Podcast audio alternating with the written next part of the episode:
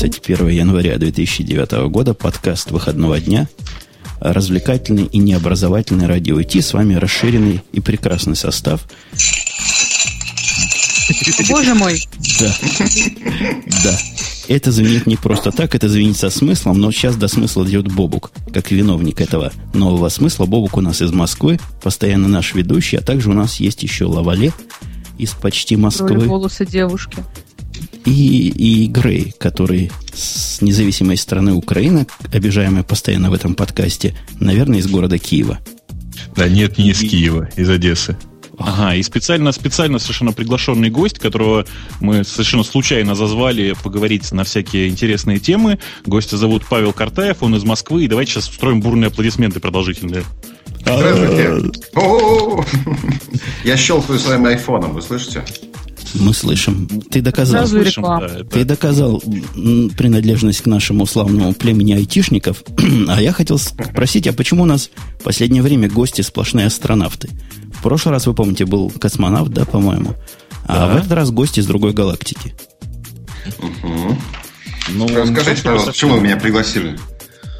А, я, инициатором этой идеи был я, и я считаю, что просто э, у Павла сейчас есть интересный очень проект, он называется «Человек и iPhone», и мне кажется, что это был отличный повод э, спромотировать немножко этот, этот проект и рассказать всем, что есть такое замечательное шоу, э, помочь раскрутиться Павлу и вообще помочь как-то понять людям, что человек с айфоном это не обязательно гей в конце концов.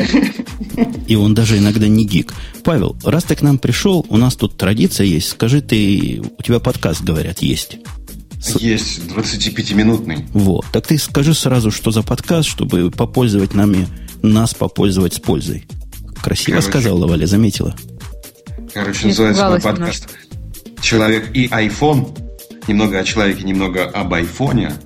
И вполне возможно, что подкаст этот сменит название, так как я, ну вы знаете, да, для чего замутил-то весь этот подкаст? Чтобы помочь начинающим подкастерам, которые хотят подкастить, но не знаю, с чего начать и вообще как выстроить свою программу. Вот. И я попытался заново, так сказать, освежить вот эти все э, какие-то свои ощущения от э, подкастинга, попытался забыть весь тот опыт, который я получил от Сисик Писик Шоу, и начать, э, так сказать, с нуля. Вот. Ну, насколько это возможно, с нуля, потому что все равно большинство клюнули на фамилию, известную уже по сиськам-писькам. И вот уже прошел месяц, 31 декабря я запустил первый эпизод, сегодня 31 января, сегодня у меня скачано 5200 раз. Вот этот вот проект «Человека iPhone». Даже вспоминать как раскручивались сиськи-письки, наверное, 5000 скачиваний в месяц мы получили, ну, наверное, только через полгода, если стартовали в каком году? В 2005, по-моему, да, мы В 2005, 2005, самыми первыми были.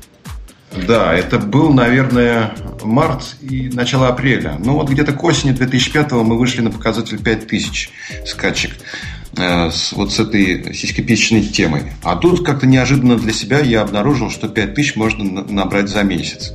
Вот. И... Слушай, ну ты, ты, ты забываешь самое главное. Ты забыл, забыл только что сказать, э, как э, найти, собственно, подкаст.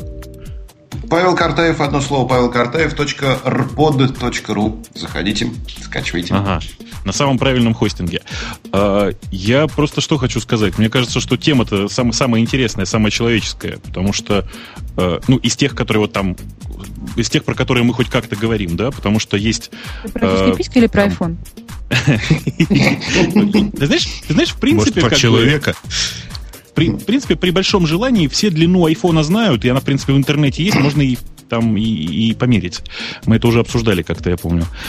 А, Слушай, Бобук, я, я, я да. должен тебя с политесами твоими остановить. Павел, угу. ты в курсе, куда ты пришел, да? Ну, я так понимаю, я в гостях у Умпутуна. Почти верно. У нас, нас с тобой связывают практически родственные отношения. Многие, наверное, знают, кто писал Соседские. самые Конечно. первые тексты для сиськи-письки шоу. Поэтому я тебя спрошу не в бровь, а в глаз. Ты чего нам голову морочишь? Учить кого-то? Ты в первом подкасте прямо и сказал, зачем начал записывать. Борьба против кризиса, поднять экономику в одной отдельно взятой квартире. Чего тут нашим сотням тысяч слушателей голову морочишь? Ну, почему я морочу? Я просто еще не добрался до этого. Кроме того, что э, я хочу помочь стартовать слушателям, я еще хочу разбогатеть на этом подкасте. И, соответственно, Человек iPhone – это, так сказать, реалити-шоу. То есть с каждым эпизодом что-то уходит, что-то приходит, какие-то фишки остаются, закрепляются, какие-то фишки исчезают в небытие. И цель этого реалити-шоу, естественно, получ- заполучить спонсора. Вот, чтобы у меня в шапке прям так было прописано, не знаю, спонсор человека и айфона – компания Nokia. Вот. Mm. Нормально. Красивая идея, мне нравится. Надо да. брать. И я... сейчас я шаг за шагом, эпизод за эпизодом подхожу к своему спонсору. Надеюсь, что это все-таки будет Nokia. Вот в последнем эпизоде я созванивался с человеком, генеральным директором компании S-Network, которая занимается размещением рекламы в социальных сетях, в подкастах, в блогах и так далее. Они скупают всяких блогеров, они платят им деньги, там, я не знаю, тысячники печатают необходимые посты, и, соответственно, таким образом достигается рекламный эффект. И вот они сейчас присматриваются к подкастам. Э, многие, как было заявлено в седьмом эпизоде, э, фирмы не понимают, для чего подкаст нужно. Ну, типа, подкасты и подкасты. Это же нужно что-то сесть, откуда-то выкачать, записать, там что-то послушать. И вот эти люди пытаются сейчас объяснить всяким Nokia и прочим э, большим брендам, что подкаст им необходим. И вот, собственно, я тоже вместе с ними в одной компании пытаюсь сделать нечто, что можно продать нашим дорогим рекламодателям. Были люди, которые Нормально. испортили весь ЖЖ, и теперь есть люди, которые будут портить все подкасты. Ну почему портить-то? Подкастинг э, не обязательно э, должен быть бесплатным. Если талантливо рассказать о каком-то продукте, то я думаю, что реклама не будет восприниматься так агрессивно со стороны потребителей. Ее угу. можно же сделать незаметно. Вот. Ну, сделай, я... приведи пример. Вот, приведи утконос, пример, как можно утконос. сделать рекламу. Как можно сделать рекламу незаметно? Вот я, я не понимаю. Джинсак всякое, что ли? Ну вот, э, помните, если вы слушали человека iPhone, там в самом начале я общался с Лилией Назарян, это одна из первых э, пиар-директоров сериала «Моя прекрасная няня», вот, которая потом ушла в компанию Леонем и сейчас э, вообще в связи с кризисом, по-моему, вообще осталась без работы. Никому не нужен пиар-менеджер, кстати. Она, она, короче, рассказала нам о том, что на ее пиар взгляд, вообще реклама и джинсовая, и вот эта вот вирусная, она всегда заметна. Вот. Но единственный способ не замечать рекламу – это органично ее внедрить в сам контекст повествования. Вот, допустим, советские фильмы вспоминаем. Да? Там реклама была на каждом шагу, но она не воспринималась как реклама. Типа все ели эскимо. Все пили боржоми. Все там, я не знаю, ездили на 21-й Волге. Летали самолетами Аэрофлота.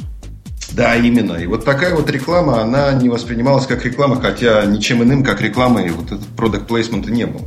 Как, подожди, какая же это реклама, когда другими самолетами летать было нельзя, и другое мороженое тоже было нельзя mm-hmm. есть за отсутствием последнего? Ну да, но вот, к сожалению, проблема в том, что альтернативы просто не было. Вот. И я думаю, что, допустим, в, в тех же фильмах там «Ирония судьбы» можно было бы не задерживать там какой-то дневной дозор.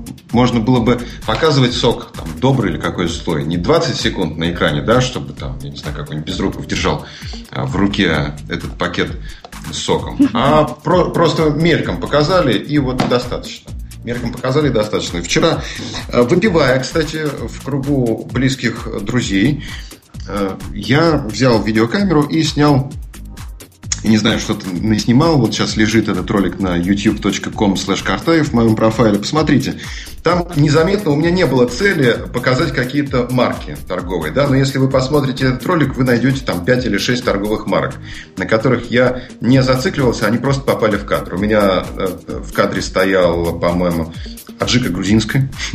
У меня в кадре... Совершенно случайно, да? Совершенно случайно. Попал майонез, там какое-то перепелиное яйцо, у меня попал там iPhone, попало две бутылки вина в кадр и бла-бла-бла-бла-бла-бла-бла. Вот мне кажется, что если вот так вот мельком э, наши рекламисты научатся показывать э, рекламные, рекламируемые продукты, то всем будет хорошо.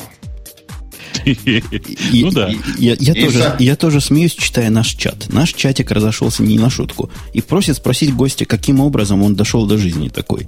И я не про экономический кризис, а как это ты с айфоном вдруг? И говорят с, маком.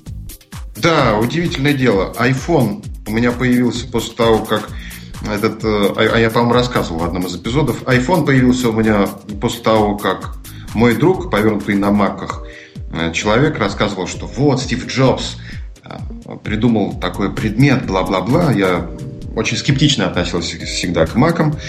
И в итоге, когда у моего друга появился iPhone в руках, он дал мне с ним поиграть, так сказать. Первый iPhone я потрогал у своего друга. И я действительно хотел, чтобы у меня тоже был iPhone. Этот черный, блестящий, прямоугольный предмет. Он действительно красивый. Чтобы, Мне... чтобы тоже кто-то мог потрогать, да? Да, естественно, потому что не секрет, что не предама будет сказано, на 2 сантиметра минимум мужское самолюбие удлиняет вот этот вот э, блестящий предмет. Который есть, иногда когда бывает... У меня в руках, когда у меня в руках случайно оказалось 4 iPhone, это минимум 8 сантиметров, да, а то и все 8 10. сантиметров минимум. Да-да-да-да, именно что. Отлично, хорошо. А, собственно, а до маков ты как докатился? Через iPhone? А до маков я докатился... Нет, Mac появился, вот э, по которому мы сейчас с вами общаемся. Это у меня беленький MacBook. Такой, такая студенческая версия. А я его купил, по-моему, тысяч за 40 пару лет назад и купил его на гонорар от э, Сисик Писик Шоу, кстати. То есть у меня ага. благодаря Гантонам появился вот этот Mac. И э, даже не у меня, а у моей девушки. Она занимается издательским бизнесом, она редактор в одном из глянцевых журналов. И ей просто вот как издателю э, удобнее работать не на писюке, а на маке. Поэтому я на, там, одним из, на один из первых гонораров таких серьезных от Сисик Писик Э, подарил ей на день рождения вот этот MacBook, по которому мы, собственно, с вами и общаемся сейчас. Я наконец-то поняла, как у девушек появляются макбуки. Вот так. Благодаря гондонам. В, это, в этом подкасте, в этом подкасте, в этом бы подкасте сказали через постель. Да, да, через постель. Все правильно. Какие интеллигентные люди. Подожди, мы а как... вопреки им у них появляется муж, семья и дети, да? Кстати, я в глянцевый журнал тоже попал, можно сказать, через постель, когда моя девушка сказала, что им необходим мужчина в новом сезоне журнала, вот, который могу писать на темы, интересные девушкам. Хочешь попробовать? Я сказал, да, попробую. И попробовал. Вот э, два почти года писал для одного глянцевого журнала, который, как мне вчера сказали, закрывается 15 февраля. У тебя легкая рука. Почему? Он же два года это писал. Какая же легкая это. А, может быть, действительно легкая. Если бы сразу закрылся, была бы тяжелая, да. Скажите, это радио какое, да? Да, да. Давайте потихонечку переходить к техническим темам. А, Павел, я так понимаю, что радио Ти никогда не слышал. Ну, то есть слышал один раз, наверное, а, для общего образования. Э, Павел, мы тут обычно обсуждаем чисто технические темы, и очень хотим, чтобы ты тоже в этом как-то поучаствовал и выразил свое мнение. Ну и вообще как-то так э, внес оживление, так сказать, в наши сугубо скучные ряды. Ну, давайте а, попробуем. Ну, там посередине тема про iPhone есть. А, самая ну, первая тема, не мною названная, но я бы ее тоже сюда поставил. Говорят, Google, самая свежая. Google совсем наглость потерял со всех сторон. И, во-первых, они все сайты пометили как опасные результаты их поиска. А во-вторых, перестали пускать мультиюзер чат, чего наши многочисленные слушатели, наверное, уже заметили. Куда мир катится, господа и дамы? Ну, вы же что вы хотели? Вы связались с корпорацией зла, все как положено. А, давайте чуть, чуть поподробнее расскажу страшную историю, когда а, действительно в течение примерно часа весь интернет просто бегал и кричал, что они недополучают трафик, что к ним на сайты никто не приходит, а выяснилась э, очень-очень простая история. Компания Google совершила, ну, такую, наверное, не очень серьезную ошибку, которая привела к тому, что около каждого результата поиска появлялась э, надпись, что этот компьютер может... Э, этот, сайт. этот сайт может нарушить работу вашего компьютера. Э, как вы понимаете, некоторые люди довольно странные и действительно читают эти надписи. Нет, говоришь, ты да. путаешь. Дело в том, что когда такая надпись появляется, при клике на а, такую надпись, и, по-моему, на уровне самого mm-hmm. э, сайта э, в результатах поиска, а Google выдает промежуточную страницу, которая говорит, вы знаете, там... Я тебя сохраню, я тебя не пущу туда, да? Кричу. Да, да, да. Но ну, если тебе так сильно надо, вот возьмет тебе URL, скопируй его вручную в э, строку поиск, угу. ну, в строку браузера адресную, и сходи туда, так сказать, мы тебя предупредили и всячески старались не пустить. И кричали, кстати говоря, в основном не из-за того, что там падает трафик и так далее, хотя действительно это провал на графиках трафика генерации очень хорошо виден, а кричали потому, что, в общем, э, невозможно было пользоваться крупнейшим поисковиком в мире. Я даже встретил один твит э, со словами «Google is broken, who knows URL of Yahoo». Отлично, да. Подождите, а, дайте внесу радости в наше повествование. Радость в том, что, похоже, мы сегодня бьем рекорд, не знаю, благодаря ли гостю или вопреки, но нас шесть сотен сейчас слушает в онлайне человек, что, по-моему, не было никогда. Прошлый раз было шесть сотен, нет? Пять сотен не было. Было, было. Не было. Раз было, было 6 сотен. Слушайте, давайте, давайте померяемся чуть-чуть после шоу. У нас а... такой гость, с которым просто Бог велел мериться чем-нибудь. Понимаешь, с ним тяжело мериться, у него нет онлайнового, онлайнового счетчика. Вот, э, Павел, вы знаете, мы тут ввели странную традицию в русском подкастинге. Мы записываемся в прямом эфире. Просто, ну, нам просто интересно. То есть, uh-huh. кроме того, что у нас наш подкаст отдельно скачивают, мы еще и записываемся в прямом эфире, и кажется, что мы эту э, традицию пробили так э, далеко за пределы нашего подкаста, потому что я уже вижу там четвертый или пятый подкаст, который торжественно заявляет, что они тоже записываются в прямом эфире. Uh-huh. А, а где это все потом слушать можно? На Rush Подкастинг? И на Rush подкастинг, и, да, и на radio-t.com, и там и везде подряд. Uh-huh. А, okay. А можно я, я внесу свою лепту в обсуждение Google? Давай. Я вас выслушал, коллеги. Вот у меня почему-то на PC, на Mac нет такого. На PC появляется, когда, э, знаете, там что-то, ошибка 404 страниц не найдена. Если раньше была обычная стандартная pc штука, то сейчас какой-то Google появляется. И в этом э, написано даже последние запросы, что, что вы искали э, вот, в интернете. И там, естественно, там Картаев, Павел Картаев, сиськи-письки шоу, Картаев, Картаев. Я очень много себя ищу в интернете, и вот эти вот все э, поисковые линки, они почему-то появляются у меня на ошибке 404. Это что, Google как-то внедрил какой-то червь троян в мой компьютер, и теперь... Слушайте, По-моему, это у него новый Google Бар так работает, нет? Э, это у тебя на, на Маке происходит так? Нет, это у меня на PC происходит. PC. Это у тебя установлен, установлен, э, установлена такая программа, которая работает как расширение для браузера, называется Google Bar. Это правда. Э, флеш в последнее время никакой не ставил там? Какой-нибудь плагин ну, для флеша? Ну, может быть, и ставил, потому что я периодически э, нажимаю кнопку «Да», там, скачать, установить флеш, потому что на некоторых ага. сайтах показывает видео, на других не показывает. И нужно устанавливать какие-то постоянно флеш-плееры. То есть у а нас вот, в эфире вот, человек, вот, нажимающий кнопки «Да». Имейте в виду, вот отсюда вот он, все трояны. Вот кто виноват в прошлой нормальный атаке. человек в нашей компании, да. Нашли источник вирусов, да. А, кстати, я когда открываю сегодня страницу Яндекс, у меня антивира, это, кажется, называется, да, бесплатный антивирус. Он визит и пишет, что там что-то Documents and Settings, там какой-то вирус троян, именно на сайте Яндекс.ру. Ну, я чувствую себя, да, я чувствую себя э, некоторым образом странно, потому что я такого эффекта не наблюдаю. У нас вроде, видимо, ну, то, то ли пользователи этой самой антивиры мало, то ли что. А, не, наверное, я, я не знаю. Возможно, это не, не столько... Э, это, дело в том, что вот... Э, вот этот вот плохой лист, который попал, благодаря чему Google всех начал так помечать, все сайты начал помечать, ага. он же используется и в API, которая а, отвечает вот э, фишинговым фильтром, по-моему. Не, ну, Поэтому там, там, орать там, могло там, и отсюда тоже. Нет, там, там история с ошибкой на Гугле, она смешная, то есть там человеческий фактор, как утверждает Google. То есть, грубо говоря, у них есть э, большой лист с, э, там, условно говоря, с регексами э, того, что как бы это сказать, того, тех урлов, которые нужно заблокировать, и в этом, в этом листе, листе регекса случайно оказалась, оказалась строка, которая говорит, что все они не очень... Э, не очень э, честные сайты, давайте скажем так. Подожди, то есть у кого-то... У кого-то дрог... слэш просто в одной строке оказался. У кого-то ну, дрогнул, да, да, да. дрогнула рука, он поставил точка звездочка. Ну, примерно так. То есть там просто как бы просто нормальный человеческий фактор, нормальная человеческая ошибка. К вопросу о человеческом факторе. У нас сегодня тоже был феерический совершенно про про... Это сам? Как бы это сказать? Про это сам, да, потому что, э, знаете, в Москве сегодня резко стало холодно. Действительно резко, то есть там градусов, наверное, на 10, на 12 похолодало, и кажется, что даже, вот я смотрю сейчас на градусник, ну, примерно на 10, на 12. А вчера было достаточно тепло. До нуля.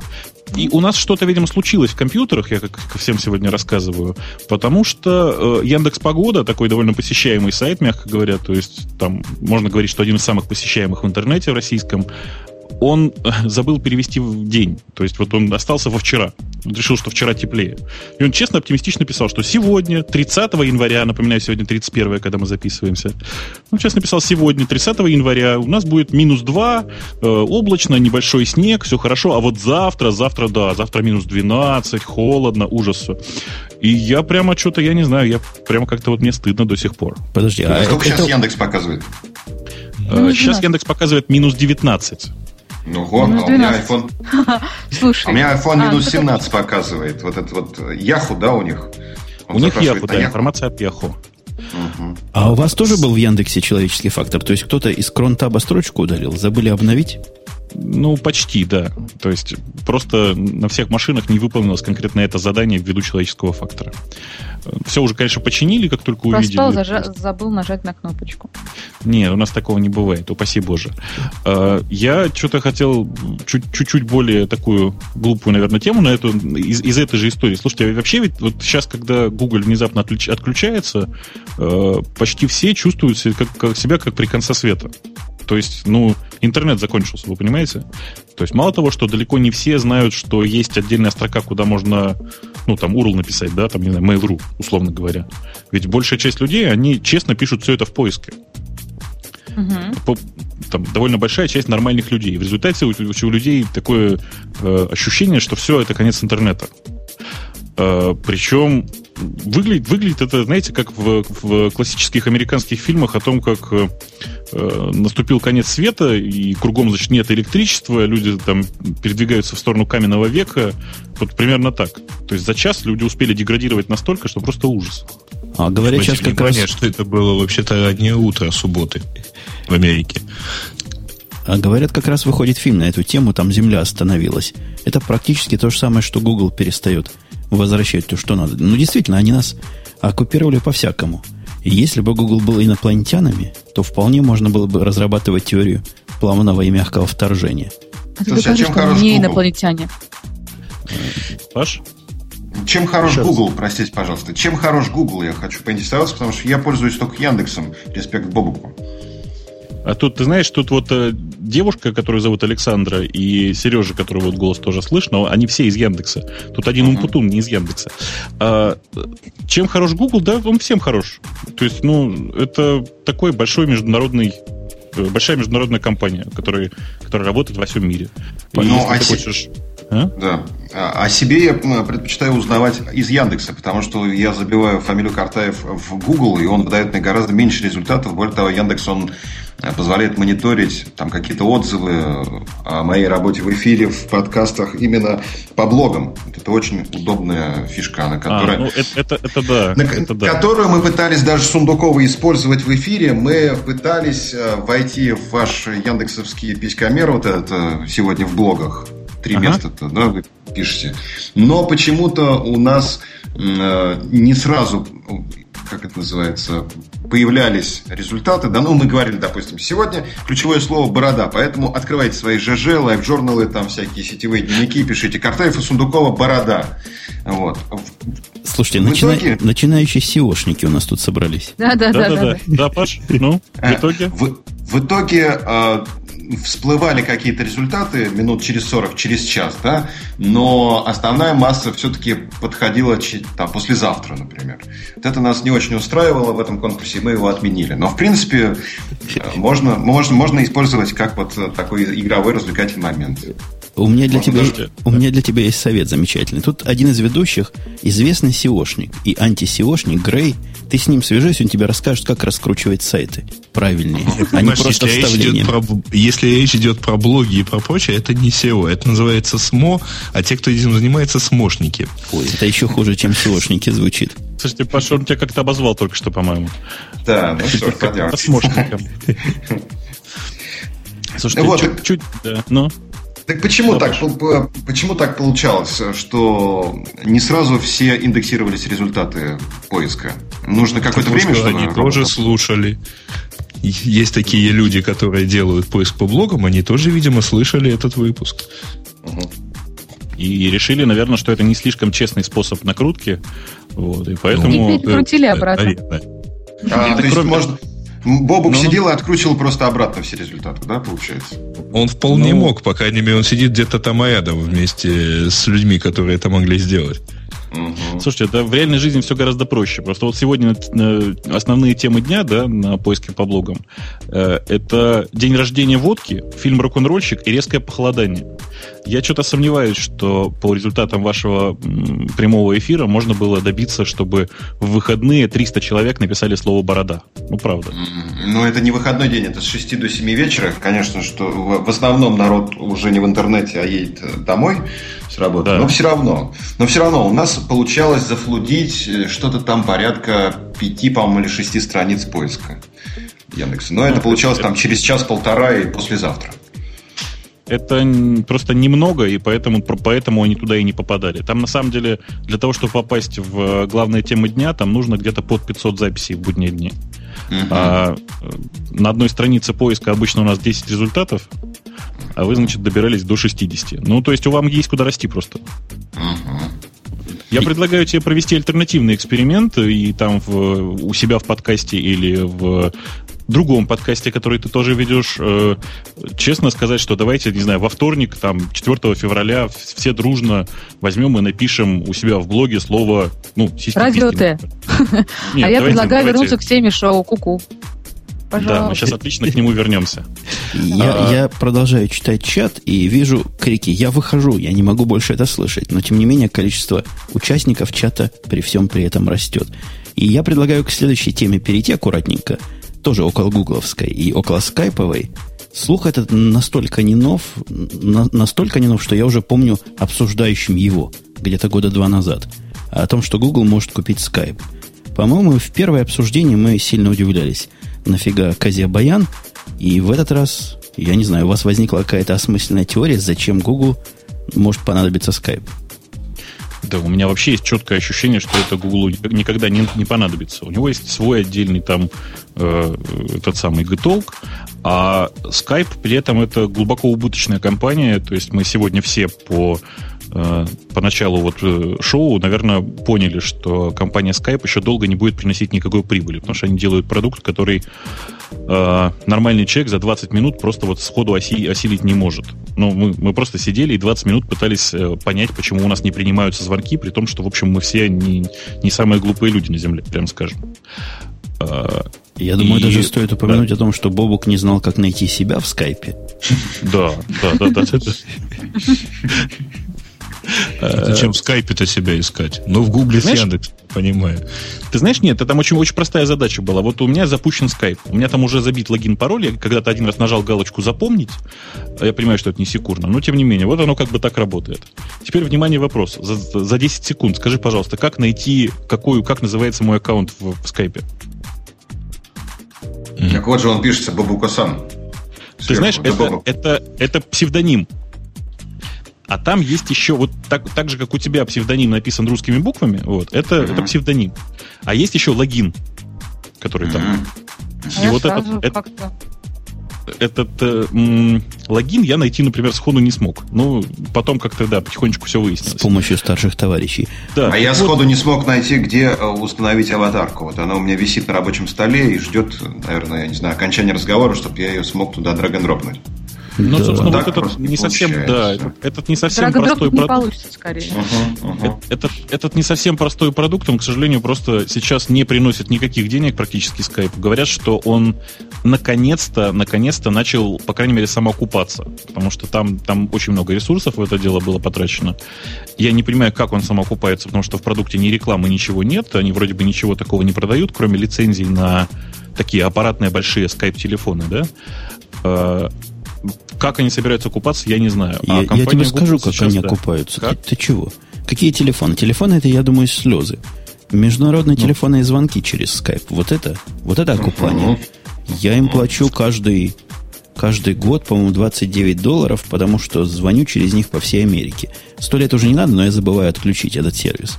А кроме того, иногда покупаю на звонки такие international. Сказать, что они дешевые по сравнению с другими нельзя, но недорогие точно. То есть удобство Нет, того ну, там вполне довольно стоит. стандартные такие э, IP-тарифы. Э, ну, в общем, действительно, да, удобно. Я в последнее время заметил, что если я куда-то еду, э, там, за рубеж, например, то мне гораздо проще, э, я могу нормально, спокойно вот с, э, со скайпа звонить и долго разговаривать, то есть не просто там смс-ками слать. Вот там поземлился, послал смс что долетел, а потом можно нормально поговорить и действительно получается вот, э, потому что интернета обычно там за рубежом тоже много везде разного. Вот, и Это- вполне это удобно. За рубеж правильный. Ну да, Москва Зачем к нему это- не зачем очень это относится, к сожалению. Э, Тем не менее, возвращаясь к Гуглу, а зачем это Гуглу, собственно? Э, Спасибо. Там доходы там небольшие, да, доходы там небольшие, и, э, ну, я, я прям, прям не знаю, сейчас у Гугла как довольно большой компании, которая некоторым образом потеряла в прибыли на фоне этого всего кризиса, про который все так любят говорить, э, ему же не так тяжело. А Skype это компания, которая стоит там порядка 2 миллиардов, э, eBay в свое время ее купил за 2,6 и так и не смог ничего сделать. А, Ну и думаю, что он не будет ее продавать э, за сильно меньшую цену. То есть даже за миллиард она- они ее вряд ли продадут. Это Не, им знаешь, же большой минус. В условиях кризиса, может, и продадут. А, На самом-то деле там есть еще другая проблема. Дело в том, что компания Google очень активно считает э, все вот эти десктопные технологии, то есть все технологии, которые находятся за пределами браузера, э, очень сильно устаревшими. И я постоянно слышу такие вот утверждения от людей, которые работают в компании Google, э, что все, что выходит за пределы окна браузера, это все там прошлый век. Поэтому непонятно, как и зачем им покупать э, Skype. При том, Покупать что просто г- технологию, да, довольно тяжело. даже голосовое общение у них теперь есть в пределах браузера, хотя, конечно, голосовое видеовое, Даже видео. даже видео срамота, конечно, ходячие и по качеству, и по количеству опций, но надо признать, что Skype действительно странноватый продукт, с которым мало кто понимает, что делать. eBay за последние два года не понял, что им делать со Skype, и вот остальные потенциальные покупатели AT&T и Verizon тоже как-то, я не представляю, куда они его прикрутят. Что AT&T будет со скайпом делать? Чтобы где? Э, чтобы как? Это конкурент Ну, какой-то на- нет, в области сотовой оператору связи. Не совсем. А Сотовому оператору как раз есть что делать с, с такой связью, потому что, а, опять-таки, да, это дешевые э, международные звонки, вот, и это возможность э, использовать, э, там, наверное, это можно как-то совместить, и возможность э, там, где-то переходить с обычной связи на Wi-Fi, там, на интернет-связь. Мне кажется, это как раз как серпом по всем органам для провайдера. Им бы получше, чтобы связь подороже была, и не переходить никуда с их связи. Ну почему? Операторы же выпускают фемтосоты, когда у тебя стоит, вот он, он с интернетом, э, Sprint, по-моему, выпускал, да и Verizon что-то такое объявлял, что у них есть. Э, Verizon, кстати говоря, вот там с 1 февраля, по-моему, начинает продавать э, какой-то там замечательный домашний телефон, замена лендлайн обычному аппарату. Так что, в общем, это вполне может как- как-то ложиться э, в их сторону. Другое дело, что в существующей ситуации, особенно когда Verizon только что, по-моему, купил Nextel с Alltel, ну, боюсь, на Skype они не замахнутся. А у меня к Лавале вопрос, как к специалистке по маркетингу. А маркетинг это что-то от слова маркет, то есть базар. Ты, наверное, специалист по покупкам-продажам. Скажи нам прямо, покупать скайп, не покупать? Такую гадость сказал. Такую ты гадость сказал. Ну, ты ответишь. Темы, га- назовите, пожалуйста, темы подкастов популярных. Вот чтобы начинающему подкастеру э, стать популярным, какую тему ему нужно взять для подкаста? Вы как специалист Они, по они маркетингу. все, они все уже заняты Павлом Картаевым, я проверял. Лавале, ответишь А, ты на да. вопрос Ну, прямой, я- такой я- базарный. Знаешь, так, ты, ты меня, ты меня немножко смущаешь, потому что, с одной стороны, я работаю а, в компании Яндекс, а с другой стороны, ты меня спрашиваешь, что делать в компании Google. Я тут Нет, сомневаюсь. что делать с компанией, он тебя, к сожалению, не спрашивает. Там ты бы быстро ответила, конечно. Всем известно в этом подкасте, что Google это младший брат Яндекса. Мы это уже не раз подчеркивали. Поэтому скажи вот по, по-братовски, по-сестрински буквально. Мы как будем пирожок делить, по-честному или по-братски, да? Понятно. Ответа от этой девушки мы не дождемся в эфире. И на зло ей я предлагаю перейти к теме новая операционная система для ноутбуков от даже не для ноутбуков, для нетбуков. В этом весь и цимис от Intel. А? Угу. Ага. Вы видели? Ага. Вы видели картинки? Потому что кроме картинок, я так понимаю, никто ничего не видел. Я видел. Кроме картинок никто ничего не понимает в этом подкасте. Слушайте, кроме картинок э, там, по-моему, ничего нет. Э, и, и картинки-то такие, знаешь, напоминают старые добрые времена Windows 95, наверное, знаешь. Да вот. нет, он напоминает KDE 2 честно а, говоря. Под FreeBSD 3. Слушайте, да нет, ну правда, вот он натурально, натурально совершенно внешний вид примерно Windows 95-98. То есть чудовищные квадратные окошки, огромадные контролы и, ну, я не знаю, вот я думаю, что даже Павел согласится, что этим пользоваться нельзя. Правда, Павел? Правда, правда, Бобок. Хотя он вот, этого не видит. Вот. Ну, ничего страшного. Это, это не, обязательно видеть. Windows 95 пользоваться нельзя. За название, такое. За название можно многое простить. Моблин. Можно ссылку в чат кину? Можно ссылку в чат? Да, да, да. Можно. Да, Но согласитесь, при всем при этом прозрачность окошек сразу просто из коробки. Вот все остальное плохо, но окошки прозрачные. Ну, это... Windows 98 с прозрачными окошками, она как бы не становится лучшей э, операционной системой. То есть пользоваться этим все равно невозможно. Вообще в вашем, обществе, удивительный, в да? вашем обществе пацанов, которые про Windows 98-95 говорят, и девчонок, я себя каким-то старым перцем чувствую, потому что мне это напомнило какой-нибудь CD или что-то вот туда, назад в будущее. CD, это что? А, KDE, все, фу, CD, CD, да, CD.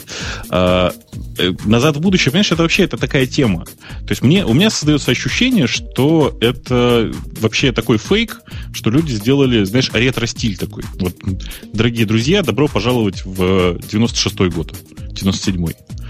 Uh, зачем это они это сделали, я не понимаю. И вообще, вот, ну, это, знаешь, это как показывать, uh, uh, не знаю, свои детские фотографии как-то они может утверждают, быть прикольно, но да, но слегка стыдно. Они утверждают, что это безобразие сделано из, из гнома. Хотя на вид действительно пахнет как KDE. То ли это а, фейк Вообще-то там написано About XFSE. About XFSE. Как Посмотрите на скриншот. Как-то не а, Кстати, это, это, по-моему, жутчайший фотошоп, потому что, насколько я помню, интерфейс вот XFSE, у него никогда не было вот такого меню, в принципе.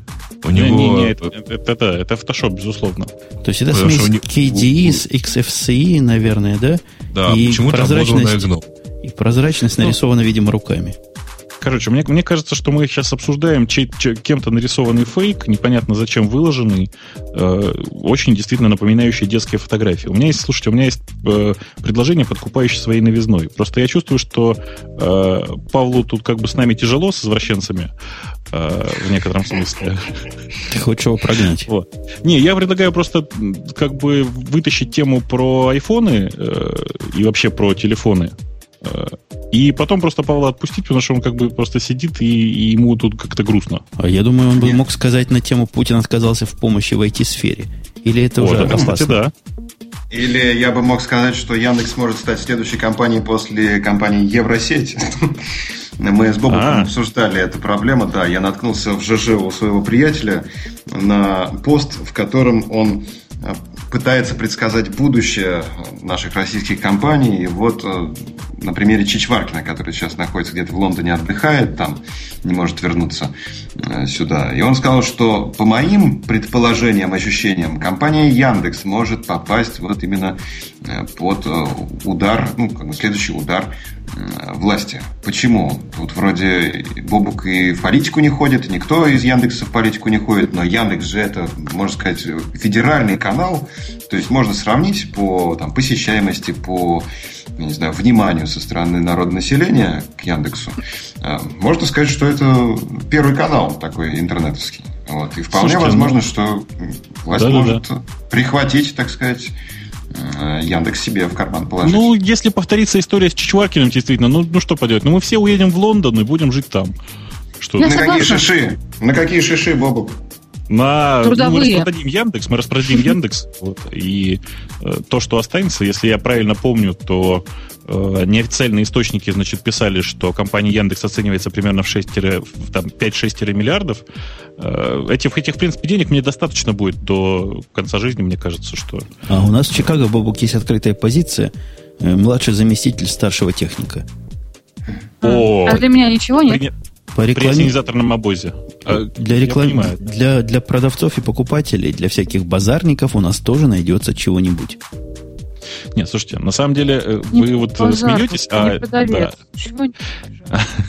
вот вы смеетесь, а тема, э, э, как это сказать, национализации некоторых ресурсов, она вполне себе актуальна. Я понимаю, что в Штатах как бы с этим тяжело, потому что, ну, там правительство вообще не очень понимает, что такое IT, а у нас, видите, Путин даже представителя компании Dell чуть, чуть матом не покрыл. Подожди, сейчас, сейчас, сейчас, сейчас, я тебя поправлю.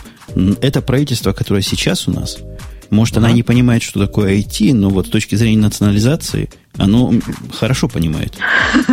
По-моему, а что про IT оно уже тоже напоминает. Что, а, подожди, я понял, про что ты говоришь, что они национализировали. Да, ты знаешь, такой вариант возможен, мне кажется. То есть, э, если вдруг у нас сейчас случается такое неожиданно, совершенно неожиданно, ну вот как в России неожиданно приходит зима, также у нас неожиданно случается такой резкий кризис, э, компания Яндекс начинает резко терять деньги, и потом ей находят, как у нас принято говорить, внятного инвестора. Да? И я не понимаю, Это... почему Боба говорит со слагательным наклонением. Кризис, по-моему, про- происходит, кризиса, да? происходит вовсю. У нас одна из тем, что кто-то еще 500 миллионов человек уволил. AOL, по-моему, разогнали всех своих интернетчиков или еще кого-то. Что вы как-то так это скачете с темы на тему. Нет. Там есть вообще-то тема про то, что 44% IT-компаний сократили Российских. сотрудников. Не, это Российских. мы не скачем, это мы так упоминаем, закидываем. Ага. А мы Хорошо. все еще... пока закидываем удочки, да. да Я мы на самом все деле, еще правда, в Путине. Да, я, я бы предложил э, там Путина э, не трогать, потому что, ну, что вы к Вове пристали в конце А то вдруг найдет внятного инвестора, да?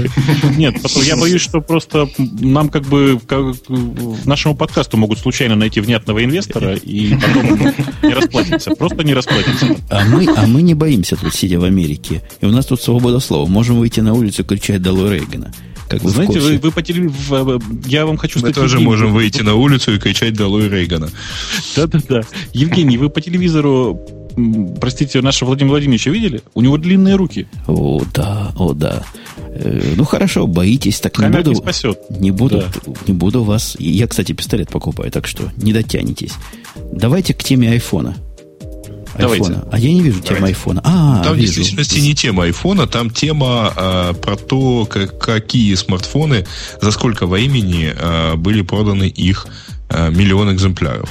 Поскольку вот сейчас к миллиону подбирается и, по-моему, подобралась BlackBerry Storm, вот этот самый тачскриновский. Вот. И замечательная табличка, а, сейчас я ее кину в чат, о том, что Э, кстати говоря, самым неудачным в этом отношении телефоном был как раз iPhone. Ему на достижение Первый. одного... Первый, конечно, да. Ему на достижение одного миллиона э, проданных экземпляров в США понадобилось 74 дня. BlackBerry Storm э, уложился в 72, G1 61, Nokia 5820. Кстати, странно, я, по-моему, не слышал, чтобы она выпускалась в Америке, ну, продавалась. Но вот утверждается, что 57 дней. Наверное, все-таки имеется в виду... Наверное, не мировые продажи. Но worldwide, да. Да. да. А, а, да, да, это worldwide продажи. И iPhone 3G за а, 3 дня продался в количестве одного миллиона экземпляров. Я просто а жалею, вот, что да. у нас нет прошлого гостя сейчас, который рассказывал, как Nokia 58 сделает всех. Она действительно сделала всех, за исключением айфона, с которым, собственно, и конкурировала. А вам, вам кажется странным, что первый iPhone долго продавался? Что ж тут странного? Он рынок расчищал. Мне вот, мне вот, мне вот кажется странным действительно почему, потому что э, э первого айфона все очень сильно ждали, все очень сильно там, там занимали очереди, и был там гигантские очереди у, у Apple Store, мы все помним эти картинки, а iPhone 3G продался за три дня. То есть я не понимаю, это все пользователи старого айфона были настолько недовольны, что купили новый? Нет, ну подожди, iPhone 3G начинал продаваться в 22 странах. И? А, то есть э, только поэтому... Широкое покрытие сразу. Да, я, я, а я iPhone боюсь, первый да. продавался залоченным под AT&T и сломали его только через, по-моему, два месяца после того, как. Поэтому, естественно, и только по, через два месяца начали покупать их уже, да, местив в совершенно неприличных количествах. Э, Все это, конечно, хорошо и интересно, но, насколько я помню, тему эту Бобок подобрал для того, чтобы дать гостю сказать что-то умное в эту сторону. А, а не дает. Бобок, ну дай же ему. А я пытаюсь просто как раз вывести, Паш, как вот у тебя есть э, там какие-то мысли, как это вообще произошло? Как можно за три дня продать миллион устройств?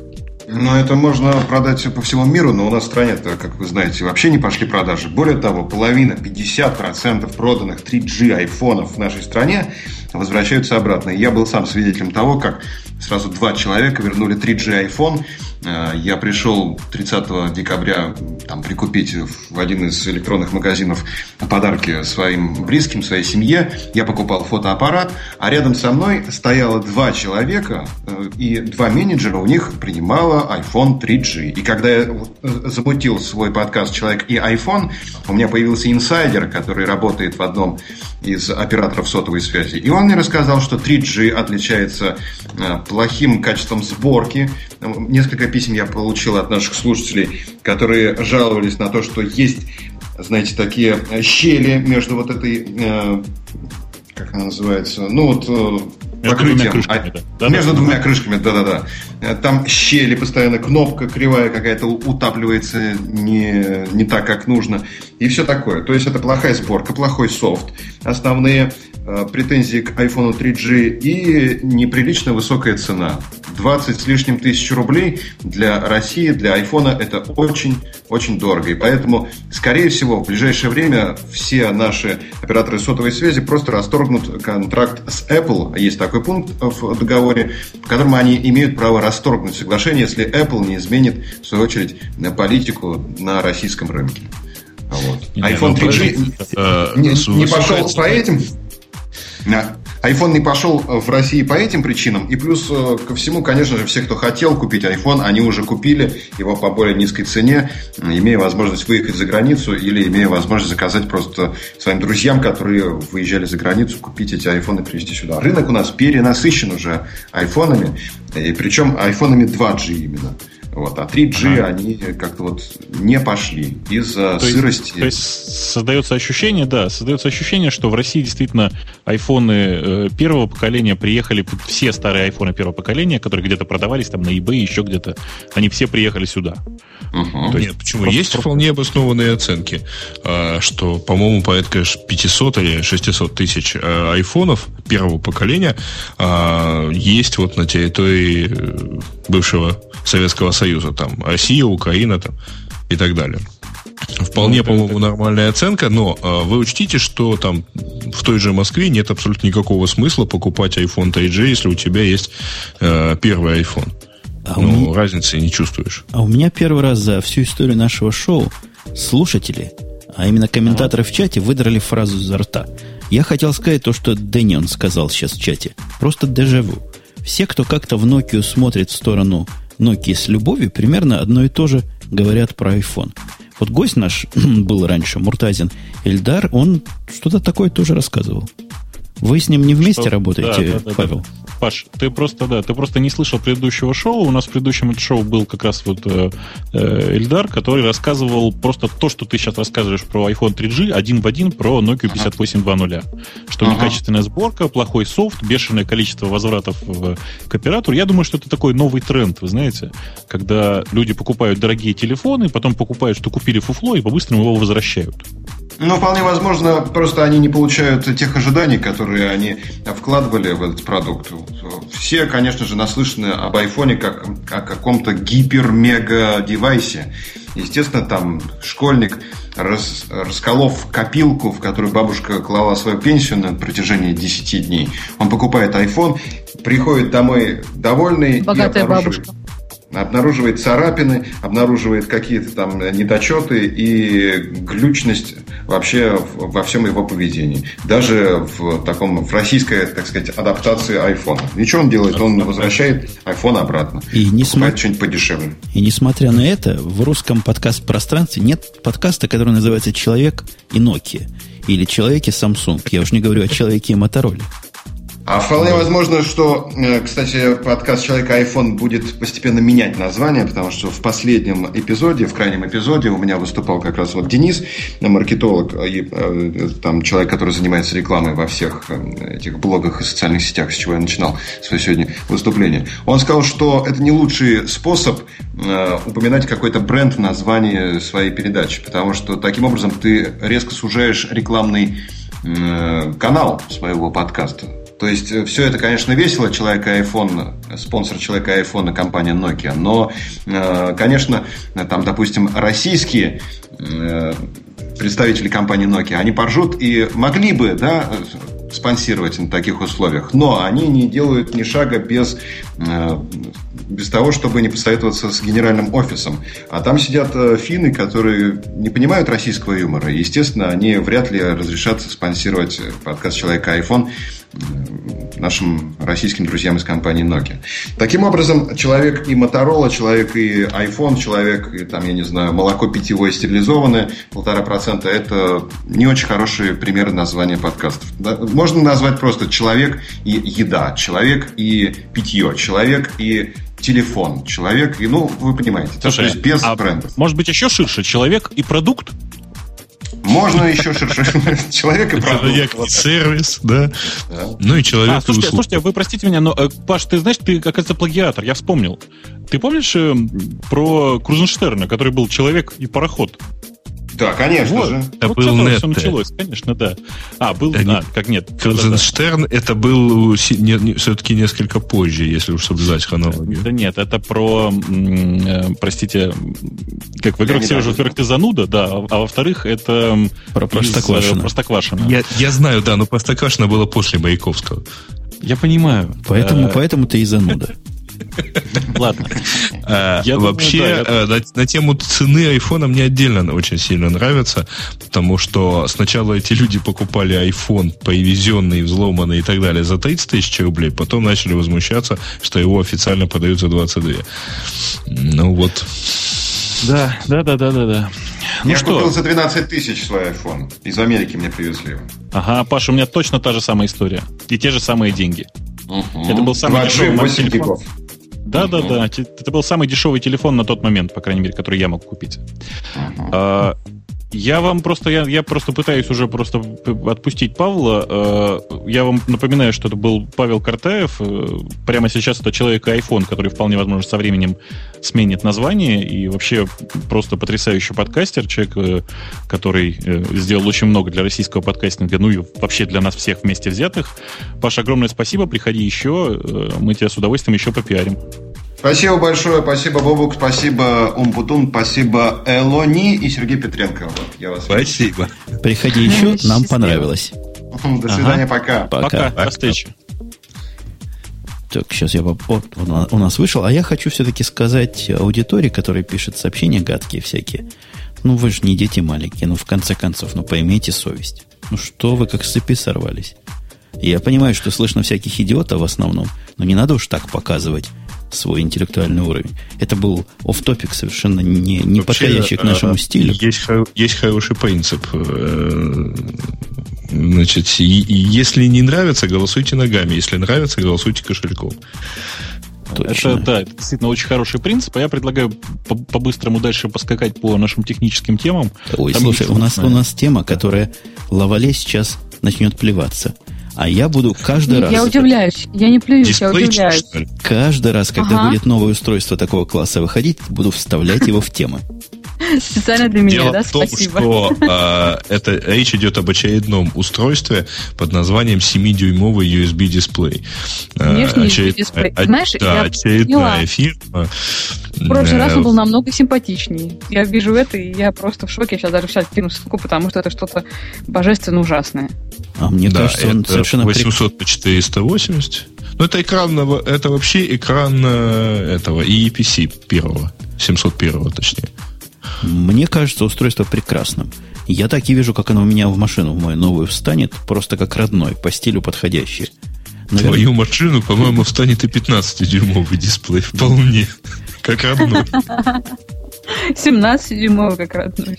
Не, ну серьезно говоря, смотрите, что мы видим. 800 на 480 резолюция, то есть разрешение, как меня научили. 7 inch, бишь дюймов, и 25 миллисекунд response time. И говорят, что он умеет, я где-то читал про него отдельно, даже фильмы показывать, и как а родной а работает. Но не все они умеют. Мы в прошлый раз кого-то обсуждали, когда тебя вроде не было в прошлый раз, Меня да? не было. Меня не было, когда вы это обсуждали. Который а... как-то тормозил и глючил. Угу. А этот вроде ну, умеет показывать фильм, хотя фильмы, я не знаю, насколько полезно смотреть, но мы с Бобуком просто... Во время работы. В любви. Как, как по-русски это сказать, что мы в любовь впали с такими устройствами? Влюблены? Нет, это не не не, не, не влюбились в это устройство, да? Вот он пытается Fell придумать... Love, когда по-русски. Да, да, да. Очарованы. Ну, вообще очарованы, умница, умница, очарованы. Как раз мы такими устройствами очарованы, хотим. Вот просто не знаем, какой. Этот, похоже, глянцевый, бабук. Будешь брать?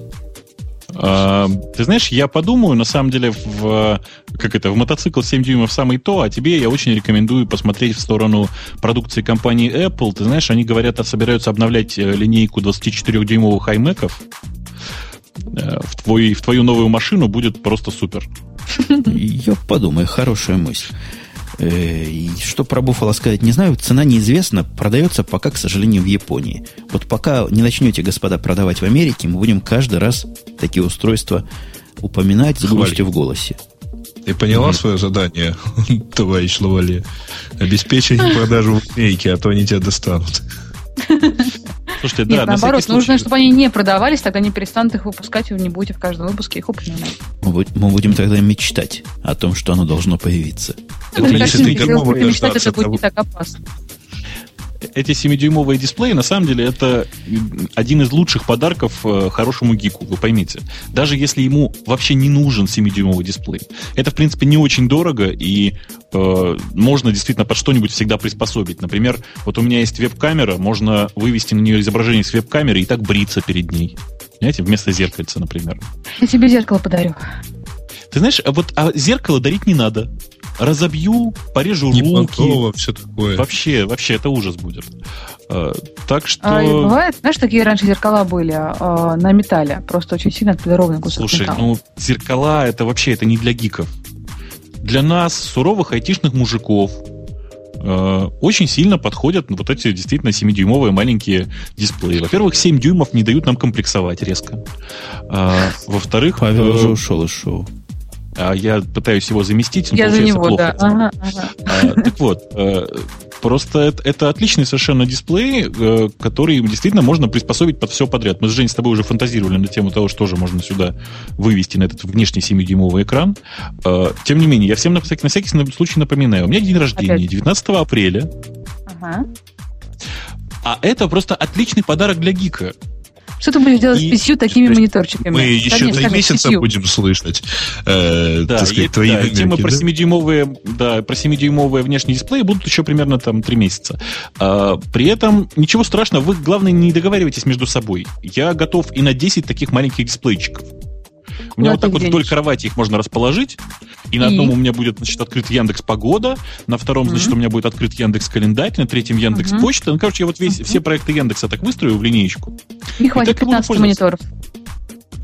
А, я буду выбирать только самые лучшие и самые полезные. Вот так, mm. просто закроем. И у меня будет дополнительный личный KPI. Э, все мои сервисы должны будут влезать под, под, под, под ведомственные, как сказать, подопечные сервисы должны будут на экранах ну, то, тоже хорошо, Станет, тоже хорошо, да. Тоже хорошо. Если, если серьезно, то на самом деле мы с Женей действительно не зря просто смотрим на, на эти маленькие устройства.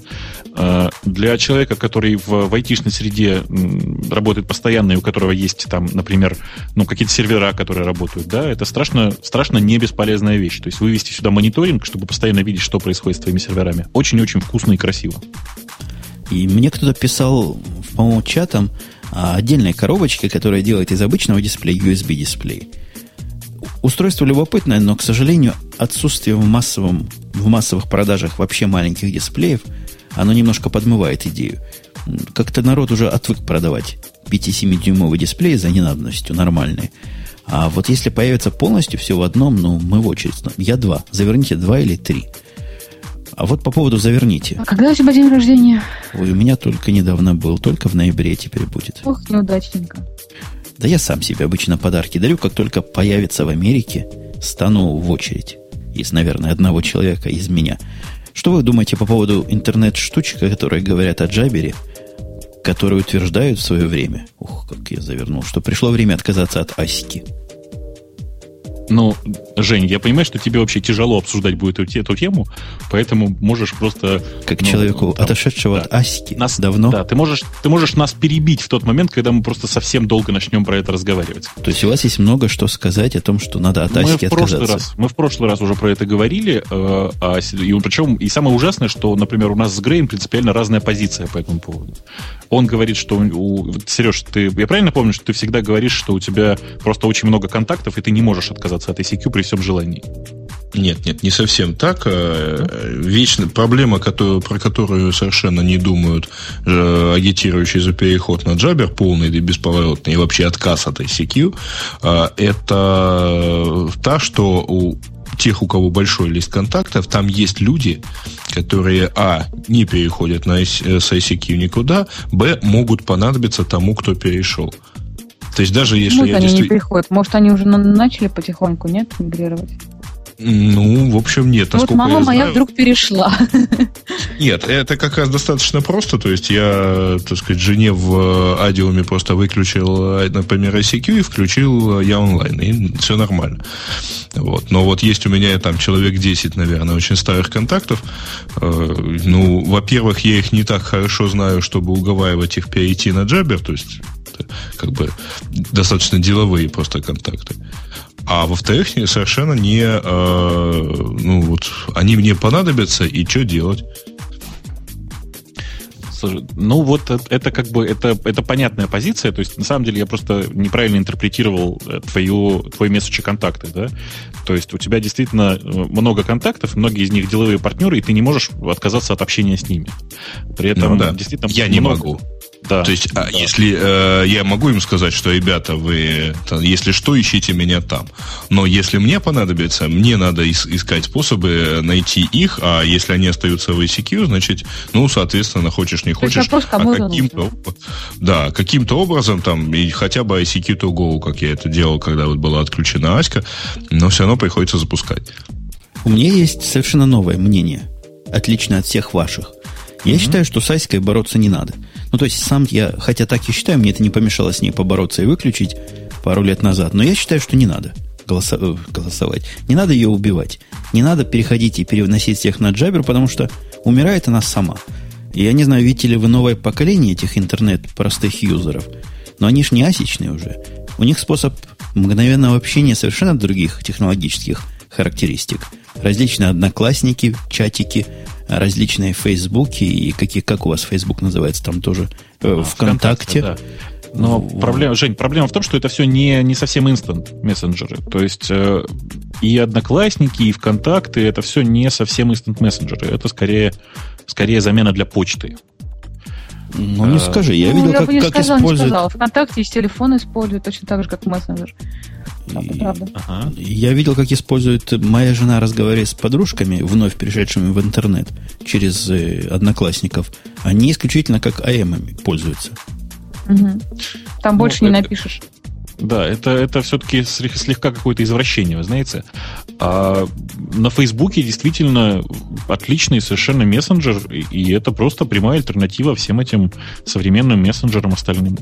А в России очень много людей э, с ICQ действительно в последнее время мигрировали. Очень много, это как? Это в пределах 5%, я думаю. А, людей мигрировали на другие мессенджеры, но, к сожалению, другие мессенджеры это ведь совсем не то, о чем думают наши дорогие гики. Другие мессенджеры это, например, Skype или Mail.ru агент. Миграцию и... на Skype я... Ты, ты видел живых людей, которые мигрировали на Skype как на мессенджер? Да, видел, да, я видел Бывает живых такое? людей, да. Да, причем это, это нормальные люди. То есть это нормальные люди, в смысле, это не гики. Нормальные люди, которые И они не голосом общаются, представляешь? Они нет, нет, нет, просто... чатом, чатом, да. Чатиком? Да. Ну, да, вот такие странные, так, такие странные люди. И, э, то есть, я, я этого понять не могу, но таких много, и они действительно как бы вот этим пользуются. Есть Mail.ru агент, который э, тоже достаточно популярен у нас в, в стране. У всех, у кого есть аккаунт на Mail.ru, это, я думаю, большая часть российского интернета, э, есть э, возможность поставить э, Mail.ru агента. Он, конечно же, ужасно цветастенький, но я считаю, что компания Mail.ru это, это, это просто это лучший из зол, если вот так вот рассматривать, потому что да, конечно, протокол странный и вообще мессенджер странный, но при этом э, эти ребята очень большие молодцы, они э, сильно поддерживали тех, кто пишет э, транспорт для э, Джабера, который вот работает с Mail.ru агентом протоколом, э, опубликовали, собственно, практически спецификацию этого протокола открытую, и эта спецификация нормальная, не как в случае с Аолом. Э, и вот, и вот э, эти люди, они, мне кажется, просто вот из э, таких из странных бинарных протоколов сейчас Mail.ru агент это лучшее, что можно придумать. Потому что даже Skype, он, в общем, намного более закрыт. А вы знаете, кстати, что ICQ есть совершенно замечательная современная версия для iPhone, выпущенная самой компанией ICQ. То есть это вообще, конечно, совершенная жуть. А, учитывая... Она быстренько вошла в топ самых популярных э, программ, если не ошибаюсь. Ты про AOL Messenger, наверное, говоришь, да? Про Нет, ICQ. ICQ. Это неделя. Родная программа для ICQ, то есть вполне нормально э, работающая. Я сам сильно удивился, учитывая, что они там версию для Macintosh не, не обновляли с 2002 года. Был очень э, страшно удивлен. Но, правда, вот обычная нормальная программа запускайте, пользуйтесь на айфоне. Не, ну это все равно, это, это извращение какое-то. Простите. Почему извращение? Какая разница? Она вышла 16 января, вот я проверила. Ага. А, я просто пытаюсь вернуть нас к теме. Так вот, э, история с Джабером, я просто, чтобы все, все понимали, на самом-то деле, я думаю, что, в общем, почти все мы э, были бы за, если бы все сейчас дружно перешли на Джабер. Э, но, к сожалению, у Джабера, как у протокола, есть некоторое количество проблем, и э, в идеологии есть некоторое количество проблем, которые не дают просто нормальным, обычным не гикам легко перейти на этот мессенджер. Э, да, конечно, есть и красивые клиенты. Вот э, там я могу с гордостью сказать, что наш вот этот вот э, проект, который называется Я онлайн, он, в общем, в первую очередь красивый, да. В нем нет много функциональности, она там специально убрана в пользу того, чтобы это был простой и понятный для человека клиент. Кстати, страшно странно, что я это говорю вместо Саши. А, и странно, Мне что я в это... так говоришь, да. И странно, что я в это время молчу. Ну, ты же, ты же молчишь, потому что у тебя альтернативное понятие о красоте. Правда? А у него свое, свое, свое отношение к QT, наверное, да? QT я тоже вполне QT нормально отношусь, только да. QT на, на Маке, оно как, э, как, как называлось это? TCL-TK на Linux его вспомнил. Я, я вот что хочу сказать. Мы говорим про Jabber как альтернативу которая как бы не совсем альтернатива, потому что она несколько в другом поле, и в принципе мы все понимаем это, да? Мы понимаем, что Jabber это не для простого человека. Для простого человека это э, Яндекс Агент, это Mail.ru, это... Яндекс Агент, это ты молодец, да. А как вы называете? Яндекс Онлайн, да, называете? Я онлайн. Я онлайн. Ну и, конечно, у Гугла есть такой же тоже Подожди, а ты там, ты там на американщине про квип не слышал, да? Ну, какой квип тут на американщине? Да и вообще к программам, которые на Дельфи... А он на Дельфи написан, да? Я как-то... Ты знаешь, сейчас уже непонятно. Стремно Все отношусь. может быть. Дело в том, что те, у кого Квип, а, а, Квип это такой полулегальный клиент, на котором можно пользоваться Аськой. Они выпускали новую версию, на которой плагинись, людям незаметно для них создавался Jabber аккаунт. Они сами этого не очень понимали. То есть, когда мама сказала, что у нее Jabber аккаунт, она попробовала, у нее есть, она очень сильно удивилась. То есть, вроде бы, да, вроде бы, э, да, Jabber это вроде бы не для людей, но если незаметно его предлагать, они соглашаются. Не то, что предлагать, а навязывать. Например, Яру навязывает этот самый Нет, XMPP. Не навязываем. Ну как, попробуй сделать так, чтобы завести себе юзера и не было Jabber джида себе. Ну, это же не навязывание. А, это твой свободный выбор. Ты это сделать или не сделать. А если ты в тот же клип заходил, и тебе говорили, введи логин и пароль, ты вводишь логин и пароль, тебе говорят, оба, а теперь у тебя есть э, Джабер. Да-да, Яндекс делает то же самое, только при этом не говорит, что у тебя есть Яндекс. э, есть Jabber. Просто есть. Нет, И... ты не понимаешь, Жень, Те... ты понимаешь, в чем проблема? Ты запускаешь Квип, э, Думаешь, что у тебя там, да, думаешь, что у тебя Аська. А тебя, на самом деле, одновременно ведут и по Аське, и по Джаберу. То есть ты онлайн и там, и там. Сразу. Это в прошлый раз же обсуждали. Если у тебя да. отваливается Аська, но там контакт есть в, в этом самом кипе у тебя и у э, твоего, так сказать, э, собеседника, вы продолжаете общаться, ну, только уже через Джабер. Это вот как раз очень похоже на то, что в прошлый раз рассказывал Эльдар, когда вот там автоматически подсасываются все возможные средства связи э, по одному и там по одному из контактов.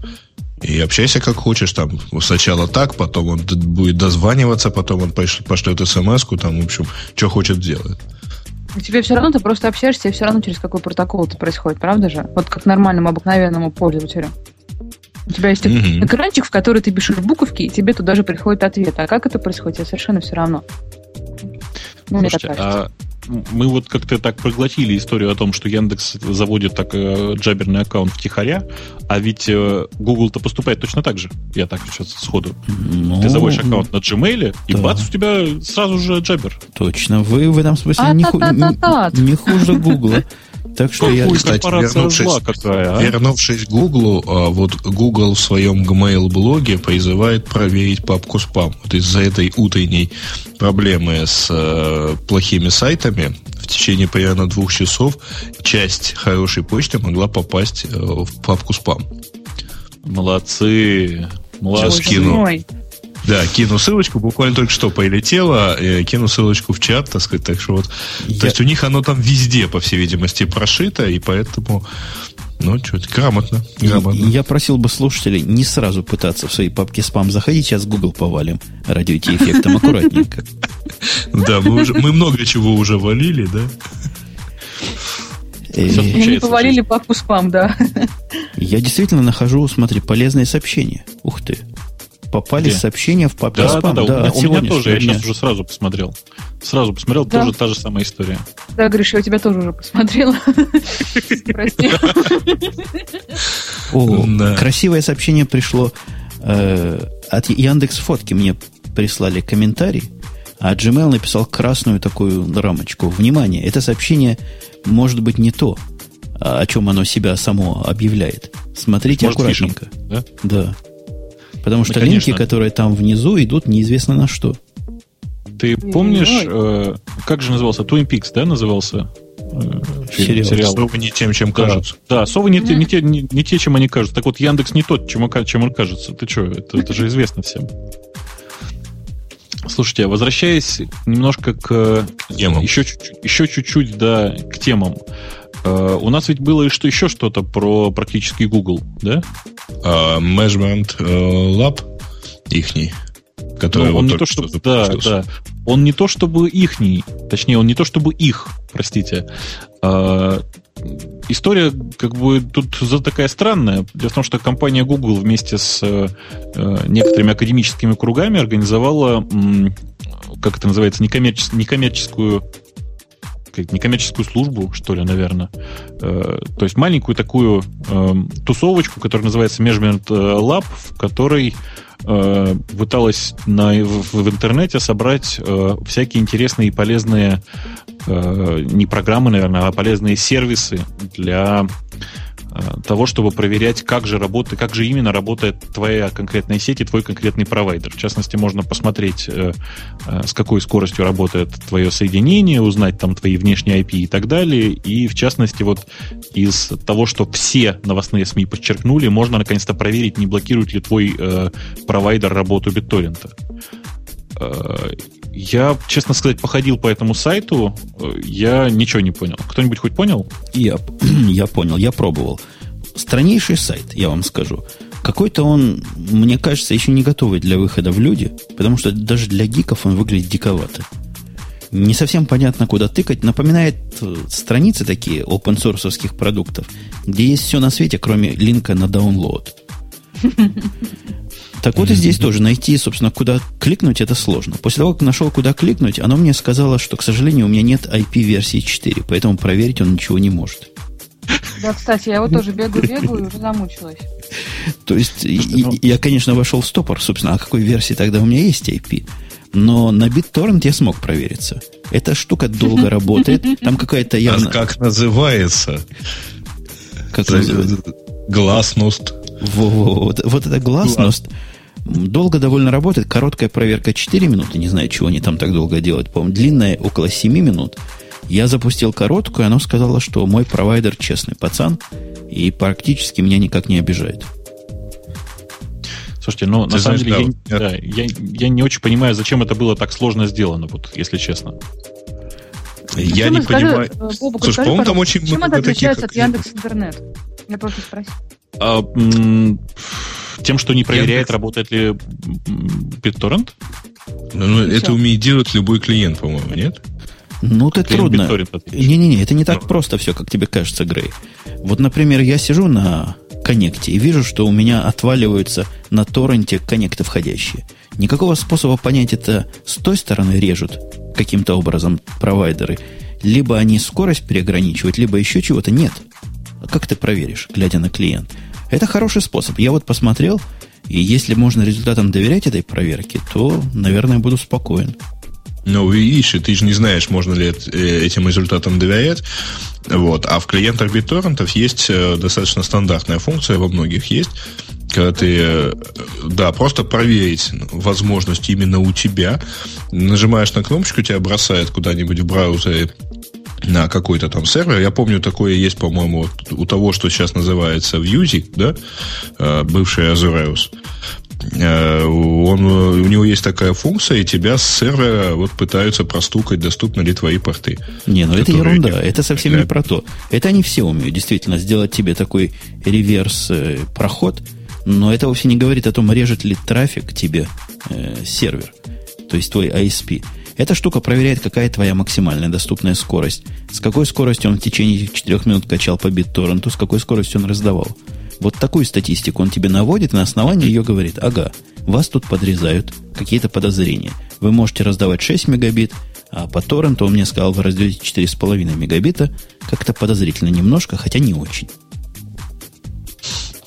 Понятно. Тем не менее, еще... работа этой лаборатории поддерживается 36 серверами, расположенных в 12 дата-центрах – поисковый гигант подчеркивает. Ну, в общем, короче говоря, мне кажется, это какой-то маркетинговый булшит. Простите меня, пожалуйста. Нет, это какая-то очень Понимаю, такая яйцеголовая инициатива, которая пытается... Кроме того, меня очень смущает, что... маркетинговую обертку вот такую. Угу, угу. Я бы Меня очень сильно назвал... смущает, а? что э, за нейтралитет сети борется компания Google. Вот это вот для меня звучит как некоторый оксюмарон, нет? Слушайте, ну, вообще там компания Google, как мне кажется, оказалась, ну, не то чтобы случайно, но там по какому-то недосмотру внутри компании, как мне кажется. То есть, да, конечно, есть пост в, в официальном там блоге Гугла, mm-hmm. есть надпись о том, что это поддерживается компанией Google, но это настолько не гугловский сайт, настолько не гугловское качество и настолько не гугловское вообще все. Я не про сайт даже, кажется... а про сам, про сам факт, что за нейтралитет э, борется какая-то компания. Ну, это, вот... Компания этот нейтралитет, кстати, Причем это... нарушает. Это не про... Да, да, да, да. Причем про... немножечко слишком крупная компания для нейтралитета. Да нет, нет вы... дело не в том, что она крупная, ребят. А, дело в том, что Google, у Google есть достаточно большая программа, по которой он а, достигает каких-то договоренностей с провайдерами а, относительно, как раз, ну, в принципе, это можно назвать нарушением нейтралитета в пользу пропуска трафика с Google. Вот в том uh-huh, числе. Uh-huh. То есть, uh-huh. по сути дела, когда контент-провайдер начинает ходить и э, разговаривать с провайдерами на тему снижения цены или гарантирования какой-то полосы для именно его контента, это, в общем-то, ну, не очень хорошо, по-моему, согласуется с э, net neutrality, да, ага. поскольку, э, по идее, провайдерам должно быть абсолютно все равно, какой трафик куда, как и бегает. Отдельно хочу отметить, что я тут дошел до э, старт-тестинг, не стал пока нажимать кнопочку, чтобы канал себе не посадить, а, но мне очень понравилось то, что вот для macOS а, вот написано, мы должны подписать Java Applet, поэтому, чтобы запустить тест, пожалуйста, доверитесь Applet, который мы вам сейчас поставим классная техника безопасности. Да, они его действительно забыли. Он, он не то, что не забыт подписан, он как-то не так подписан, не тем сайтом, на котором ты находишься. Самоподписанный, насколько Или я понимаю. самоподписанный. Ну, наверное, да. А под, позвольте мне для протокола сказать, что ага. в спаме, ага. в который я тут за время ваших рассказов, уж не помню, о чем вы рассказывали, разгребал, и вынул все сообщения, исключительно Яндекс засветился. Вам не кажется, что это какая-то антияндексовская фича? Ни одного другого имейла, кроме имейлов, которые Яру мне посылал, не попало в Яндекс в результате этой проблемы. Это вообще странная фича, потому что а у вообще меня в это время письма приходили? Меня знаете, что в этот спам попало? Вот помимо этих mm-hmm. нескольких... Ну, у меня, конечно, меньше пришло, но у меня в спам попали комментарии с сайта Radio А, ну, да, эти, чувствую, эти тоже попали парочка. Парочка, троечка, наверное, они просто Яндекс унюхали. Что-то антигугловское. У меня вот у меня четкое ощущение есть. Знаете, это вот это называется чувствую той частью спины, которая потеряла уже свое благородное название, что у компании Google скоро начнутся массовые сокращения. Потому что, простите, вот крупная ошибка с, э, там, с поиском. Ну, представьте себе, на самом деле час практически поиск не работал. То есть он работал, и наверняка кликабельность рекламы была просто бешеная. Ну вот я вам, я, наверное, никому нет, не раскрою секрет, если я скажу, что э, в компании Яндекс очень четко мониторят, э, сколько кликов происходит на наш рекламный блок, вот этот боковой, который тоже такой контекстный. И если кликов там слишком много, это тревожный сигнал, это значит, что что-то не так с поиском. То есть что-то не так с э, выдачей поиска. Я просто боюсь представить, какие деньги Google заработала на этом э, вот этом странном действии под названием заблокировать все сайты, но мне кажется, что если у них был какой-то провал, провал по финансам, то сейчас они его очень неплохо компенсировали. Там за час можно заработать столько, что за месяц не каждый раз заработаешь. Это какие-то это... инсинуации яндексовские. Мне кажется, Нет, конечно. Это, это какая-то это паранойя, я бы сказал, хотя в действительности, ну правда, на протяжении часа на любой странице Гугла, на результатах поиска, только контекстная реклама не была снабжена надписью, что этот сайт вам повредит.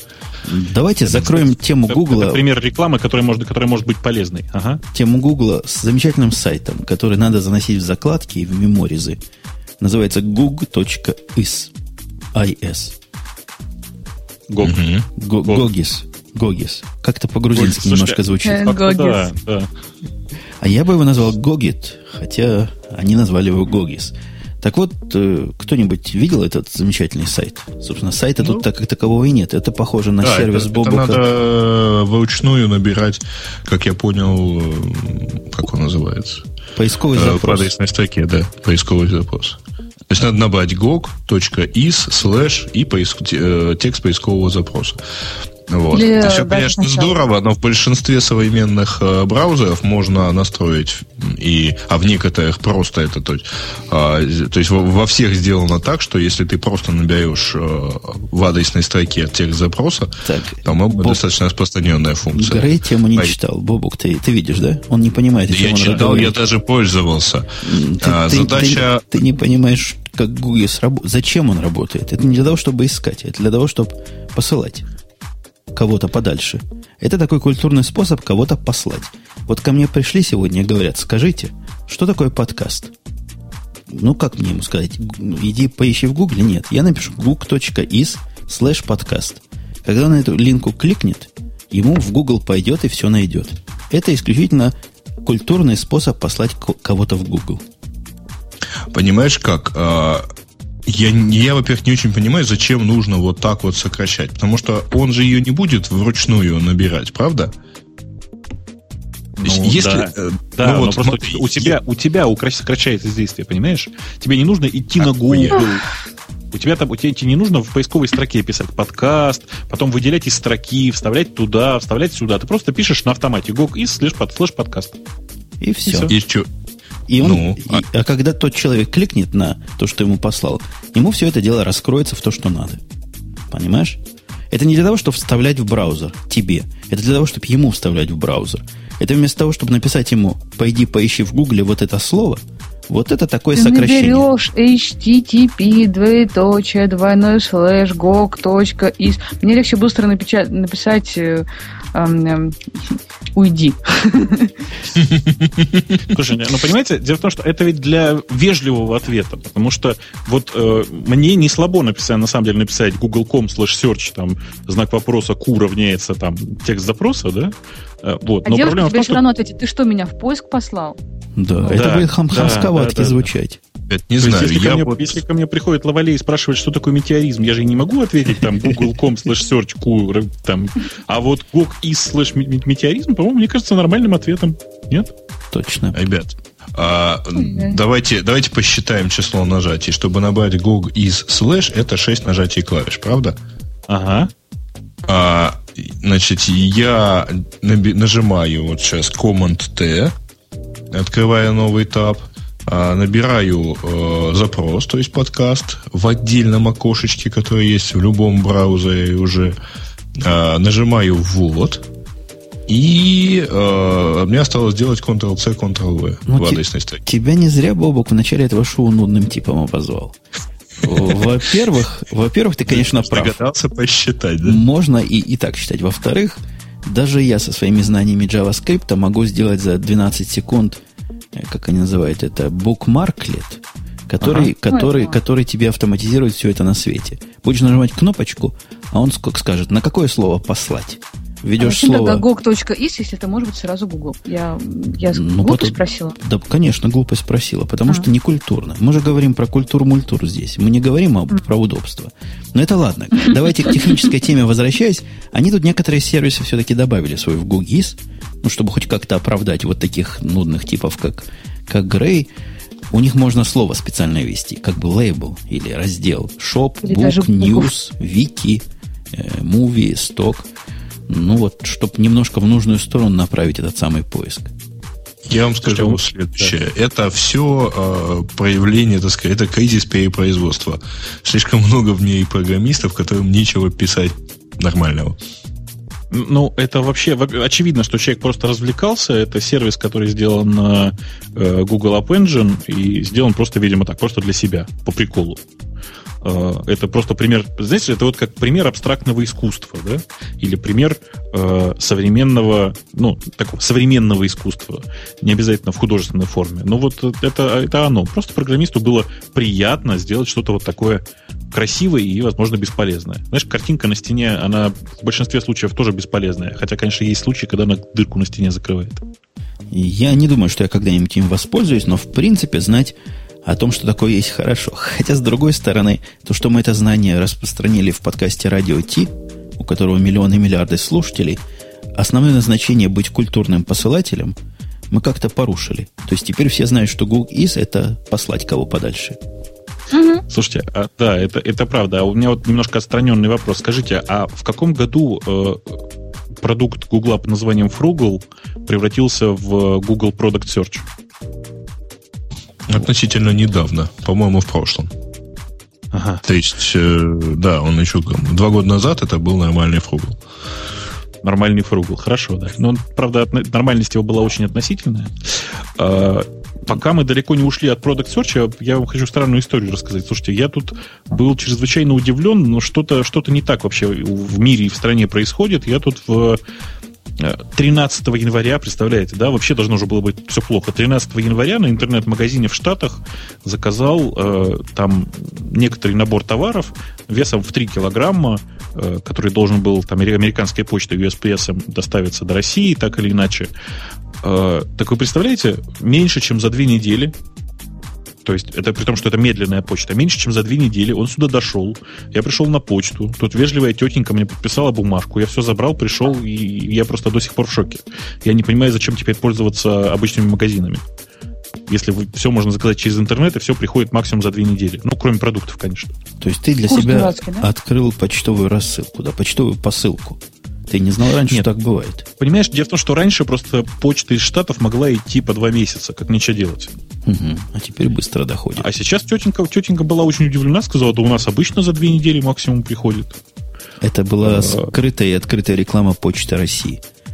Ты знаешь, Слушай, там на самом... Как Что говори, на самом... Говори. Скажи, что я на самом деле. Да нет, я побоялась, что фразу говорить, она не моя. А, Варит я подписалась на журнал. Я подписалась на журнал «Варит», и он ко мне приходит с очень смешной регулярностью. Иногда он приходит через неделю после выпуска, э, обыкновенной почтой такой, бумажной. Нужно на почту зайти, показать ему извещение и забрать свой журнальчик. Иногда он приходит через 4 месяца. То есть мне могут одновременно прийти январский номер и какой-нибудь сентябрьский. Поэтому мне кажется, что почта она достаточно такая хаотичная, работает на случайных числах. То есть Вообще я могу у вас, конечно, замечательная обычная почта. Это так, за, за которой надо самостоятельно ходить и показывать бумажку? Они то, что из-за границы, очень боятся класть в почтовый ящик. Ой, у нас, у нас Я им уже объясняла, дверь, что мне не под... жалко, что журнал можно положить в почтовый ящик. Но они говорят, ну как же, это же из-за границы пришла. А, и, и, мне когда приходил мой FX 230, который стоит ни копейки, они прям под дверь бросили и уехали. Как, как, как правило, бросают под дверь. Некоторые, некоторые delivery компании, вот государственная почта, они любят подпись брать. Это да, это раздражает. То есть дома никого нет, записочку нацепят, мы приедем еще раз к такому-то времени. Либо будьте дома, либо подпишите эту записочку, что вы согласны, чтобы мы бросили под дверью. Они нудные. Mm-hmm. А все остальные просто бросают. Да, ну, у нас так DHL работает. Они поезжают, если тебя нету, они тебе вешают приклеивают, причем мне интересно, у меня дверь, э, вообще-то, есть предварительная дверь до квартиры. Вот. Э, ну, она не дверь, она решеткой такой сделана. И вот они умудряются дотянуться до двери и приклеить именно на входную дверь в квартиру. Ну, делают. Умеет. Круто. У них длинные руки. Тут вопрос да, у нас в, чате, в чатике, а машину из Америки привезут по почте. Меня напомнил... И под дверь просят, ага. Я, я совершенно серьезно рассматривал вариант купить машинку по интернету. Ну, слушай, Жень, не, ну машину нужно лично выбирать. Знаешь, это как, э, как большинство одежды. Нужно все-таки сначала примерить. Вот то же самое с машиной. В нее нужно залезть, посидеть, понажимать на клаксон, проверить там, не знаю, выхлопную трубу, что настоящий самец и все такое. Так вроде новое, чего проверять. Вот если я вторую буду такую покупать, то, наверное, куплю по интернету. То есть уже все понятно, все, все знаю. Зачем мне ходить туда-сюда? Я, Ты знаешь, что сегодня... есть, есть, кстати, важный момент, прости. А в интернете торговаться тяжело, Жень. Да ладно, там тоже есть такое. Я видел, как это сделано, тоже удивлялся, как же торговаться. Ты предлагаешь свою квоту, они говорят, не, не подходит. То же самое, что в жизни. Туда-сюда, сюда, даже, туда, только даже, по имейлу. Интерактивности, и, и, понимаешь, интерактивности нет. Конечно. В реальной жизни я, я уверен, что глядя на продавца и на его реакцию, я могу достаточно, достаточно хорошей вероятностью определить нижнюю цену. А тут придется в 10, в 10 итераций приходить к нему там вот столько дам. Не, не хочу. Ну, снова, но вот за, столько зато дам. удобство. Не, не надо да штаны ладно, одевать, ботинки. И то... Слушайте, кстати, об удобстве. Я вот давно интересовался. Скажи, у, у тебя же новая машина очень большая, да? Ну, бывает больше. Но все равно очень большая. В ней туалета нет случайно? Можно Черт ее знает, что там в конце есть, салона, да? В конце салона, просто знаете, как в автобусах. Не, если мы окончательно Давайте это на после шоу, ну, пожалуйста. Интернет-торговлю, то я вот сегодня ходил, по книжным магазинам, прошел, по-моему, три из них – Должен сказать, что вот книги, конечно, действительно штука такая, которую тебе не очень просто покупать через интернет. Хотя я много их покупаю через интернет, но для этого я должен четко знать, что вот это та книга, которая мне нужна. Художественную литературу я через интернет не покупал ни разу, а вот в обычных книжных магазинах вполне с удовольствием там покупаю и, и, наверное, буду продолжать покупать, потому что новую книгу так не найдешь через интернет. Ну, я бы на твоем месте не очень радовался, что ты будешь продолжать ее покупать, потому что, как известно, 44 эм, э, российских, 44% российских IT-компаний сократили сотрудников. Э, вполне может оказаться, вполне может оказаться, что э, через какое-то довольно непродолжительное время мы все ну, будем работать за еду, в маленьких IT-компаниях. Я готов за книги. Вот. Вот. Ну, Ты будешь как бы, есть книги, да. Проблема в том, что да, что книги тяжело жевать.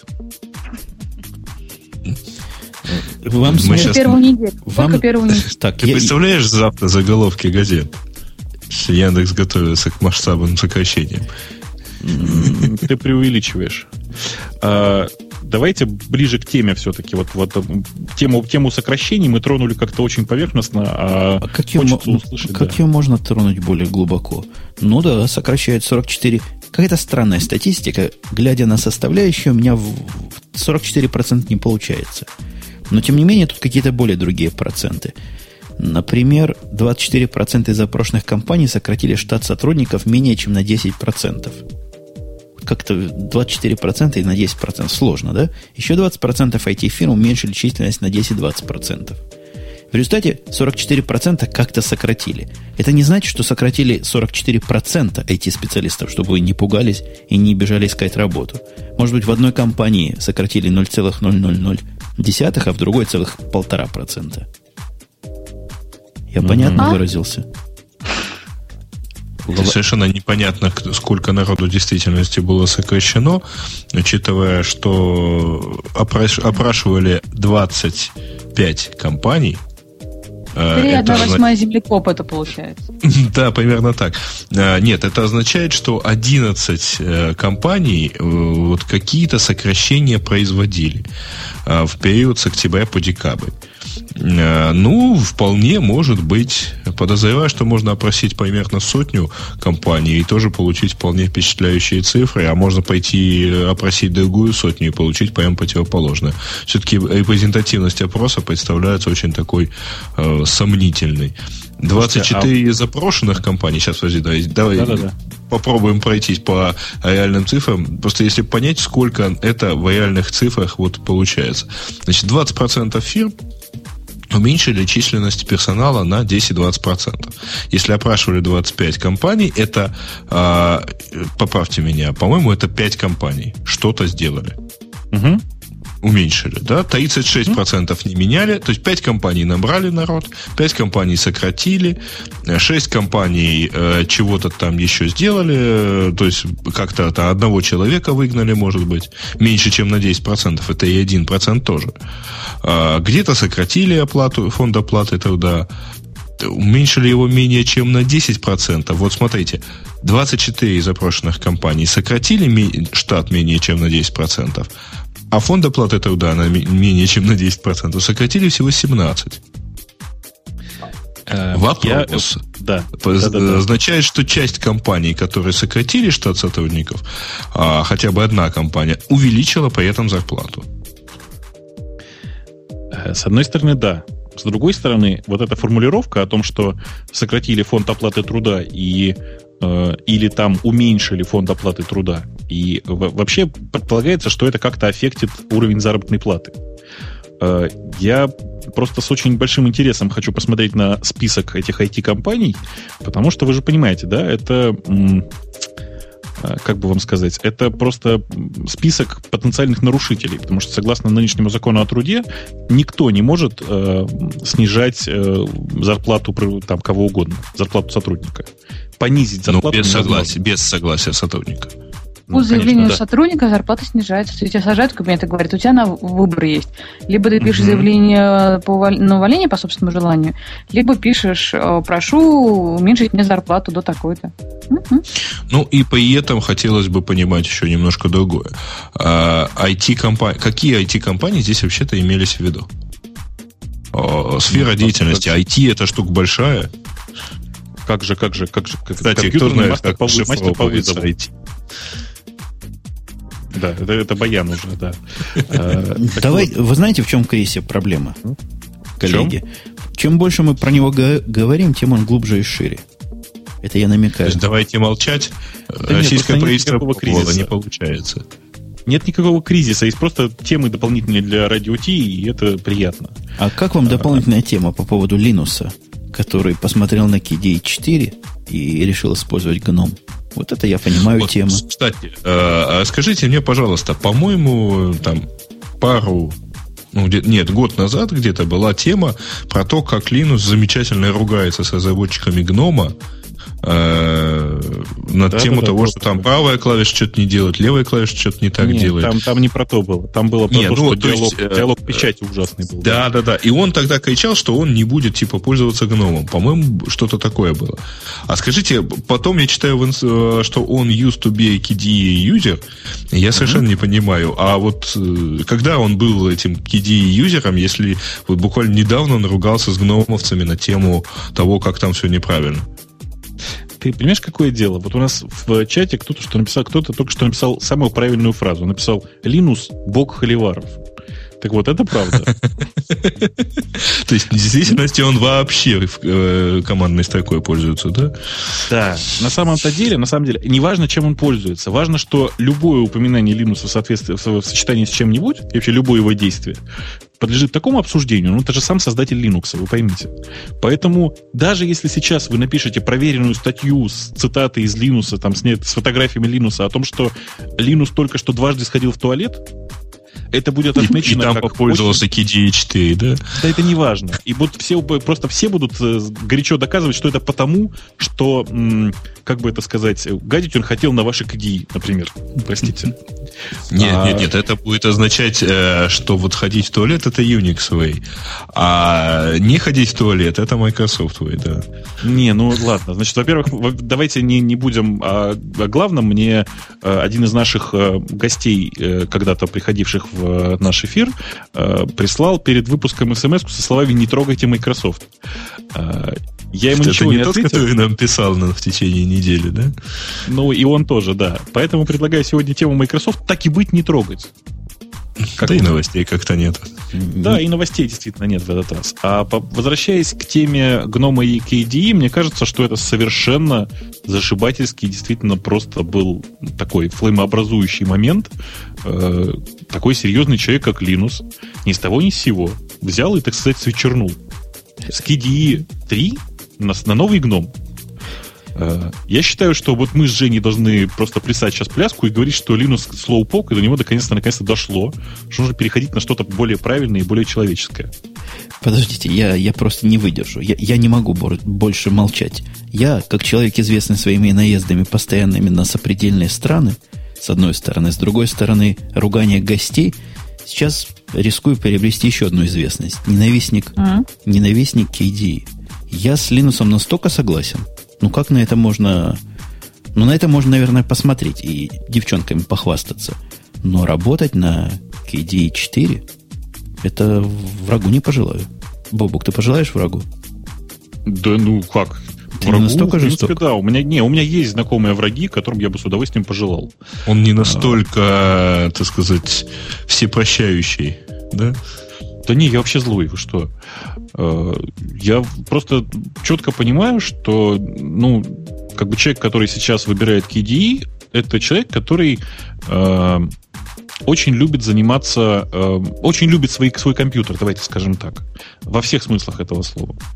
И э, действительно, KDE 4 сейчас стал просто нечеловеческой какой-то системой. Я очень надеюсь, что на самом деле у них есть движение в правильную сторону, и вот нынешняя 4.2, она уже гораздо более человечна, чем было до того. И я думаю, что вот к моменту 4.5 она наконец вернется к тому приличному статусу, в котором она была в, в KDE 3.5. Вот, Кстати, и... у нас там IDE 4.2 да. да, да, да, да, да. Сейчас я чуть-чуть просто закончу свою мысль. Я совершенно согласен с Линусом, точнее, с цитатой Линуса в, из интервью Computer World, в, котором, э, сказано, в которой сказано, что вообще вот эта модель развития продукта, когда давайте сейчас вот это будет э, следующая версия продукта, и мы сменим все совершенно, это будет совершенно новый продукт, э, это история о том, как потерять э, много хороших и преданных пользователей. А, Это также, по-моему, история, как команда молодеет. Это известная фича молодых программистов. Все сломаем, напишем так, что Да-да-да, сейчас дорого. мы по-быстрому все перепишем. Да. да. А, в чате тут с вами вот пишет, уже никогда KDE не будет так хорош, как раньше. Вы знаете, в свое время GNOME при переходе к, от версии 1 к, к версии 2 совершил ту же самую ошибку. Они просто сломали все. Но Дело в том, что в тот момент, когда GNOME 2 запустился, он был настолько конфеточно хорош, и настолько не было альтернативы вот простого интерфейса, простого DI, что э, просто как бы люди на это дело повелись и ломанулись. У KDE сейчас так не получится. Mm-hmm. Не, ну просто это сильно все-таки более мейнстримные уже вещи, а, поэтому по-моему, ну вот, по крайней мере, по моим ощущениям тогдашним. В общем, мне, кстати говоря, KDE 2 и KDE 3 тоже не очень нравились, но вот 4 э, как-то я совсем не понял. Я она слишком готов, похожа да. на Windows. Да, я готов странную аналогию провести. Вы знаете, KDE 3, она была очень похожа на интерфейсы компании Motorola. Да, то есть я примерно понимаю, по-моему, о чем ты, что ты Там есть своя инженерная логика. Там есть своя инженерная логика. Понимаете? А, в KDE 4 они... Это почти как женская логика, да? В KDE 4 они это дело очень сильно сломали, очень сильно сломали весь паттерн поведения пользователя, и это все привело вот, вот к таким странным высказываниям. А я вас уверяю, вот когда Linux сейчас как лидер мнений заявил, что переходит на гном, э, я уверен, что сейчас вот там 1% KDE пользователей, как минимум, схлынул сейчас и пошел пользоваться гномом. А меня Понимаете? другое расстраивает. Не знаю, насколько оно в струю или нет, но неудача, мне кажется, явная неудача реализации KDE на, кидает тень на Qt, которая является вполне достойной и пристойной и идеологически правильной библиотекой. Э, с Qt там все тоже не очень просто, потому что последние релизы, э, которые вроде бы направлены на улучшение, на, как бы это сказать, на лучшую интеграцию с операционными системами, в которых она работает, это все как бы хорошо, но при этом качество это все равно падает, понимаешь? То есть у меня такое ощущение, что каждый новый релиз хуже предыдущего. Меня это раздражает. Какая-то современная реальность, уже, наверное, последние лет 10 раздражающая. Каждая новая версия, в общем, хуже прошлой. Вот iWork 0.9, нет, не iWork, а и, как называется? iLife. iLife 0.9 мне показался с точки зрения гараж-бенда в тех местах, которыми я его использую, какой-то регрессией. Он стал хуже, он стал неудобнее для наших подкастерских премий. Ну, это тема уже отдельного разговора, но как раз в сторону всеобщей регрессии, всеобщего падения всего. Да вообще все будет плохо, мы все умрем. Я думаю, что KDE 4.5 наконец придет э, к норме, э, iLife э, к версии 45 будет просто идеальным инструментом, но это действительно тема для отдельной совершенно Э, подкастов можно после шоу обсудить про, про новый iLife. А iLife 45 мы обсудим, соответственно, в 2045 году. Оставайтесь с нами. У нас... Да, отметим юбилей Второй мировой войны и сразу придем к темам про iLife. Угу. У нас Давайте. есть еще темы какие? Типа воленный админ или время уже позволяет нам перейти спокойно к темам наших У нас есть любимая тема, любимая тема Лавали, это телефончики. Там в самом да? низу стоите. А, там Нет, там есть любимая тема Лавале про уфимских хакеров. Это вот просто теперь моя любимая тема. Давай, Лавале, расскажи. это для после шоу. Подожди. Давайте а, через окей. телефон к хакерам. Нет, через телефон к хакерам. А я предлагаю через Лавале к хакерам. Это как-то естественно. О, давайте, давайте. Через а, я предлагаю через постель после шоу, да. Смотрите, вот все слышали, да? Я не предлагаю, а Грей уже предлагает через, через постель после шоу. А, а. Че, да. Саша, рассказывай. Про что? Про хакеров? Про хакеров, ну, про да. хакеров. Да. А, замечательные уфимские хакеры обменяли валюту по курсу полторы тысячи рублей за доллар. То есть они не стали как, как-то очень сильно э, уезжать в Тунис, например, или еще что-то сделать. Они по-честному взяли доллары, подошли к банкомату, вставили туда долларовые бумажки по одной и сняли чуть больше миллиона рублей. Но они просто ну... немножечко поигрались там, они установили собственный курс э, по полторы тысячи рублей за доллар. И, и вот так вот удачненько. Я просто восхищение. Если бы у меня так сняли деньги, мне было бы не так обидно. Я думаю, что там все гораздо смешнее было, потому что там, во-первых, у банкомата оказался доступным USB-разъем, через который они подключили клавиатуру, а во-вторых, uh-huh. хакеры откуда-то знали, э, собственно, сервисные коды. Для... Сервисный код, да. Uh-huh. Да. А, но мне кажется, что вот эти хакеры, которые установили курс в 1500 рублей, то есть, ну, на самом деле они могли ничего не хакать, они могли просто пару месяцев подождать. Я думаю, курс как раз был бы где-то в этом месте.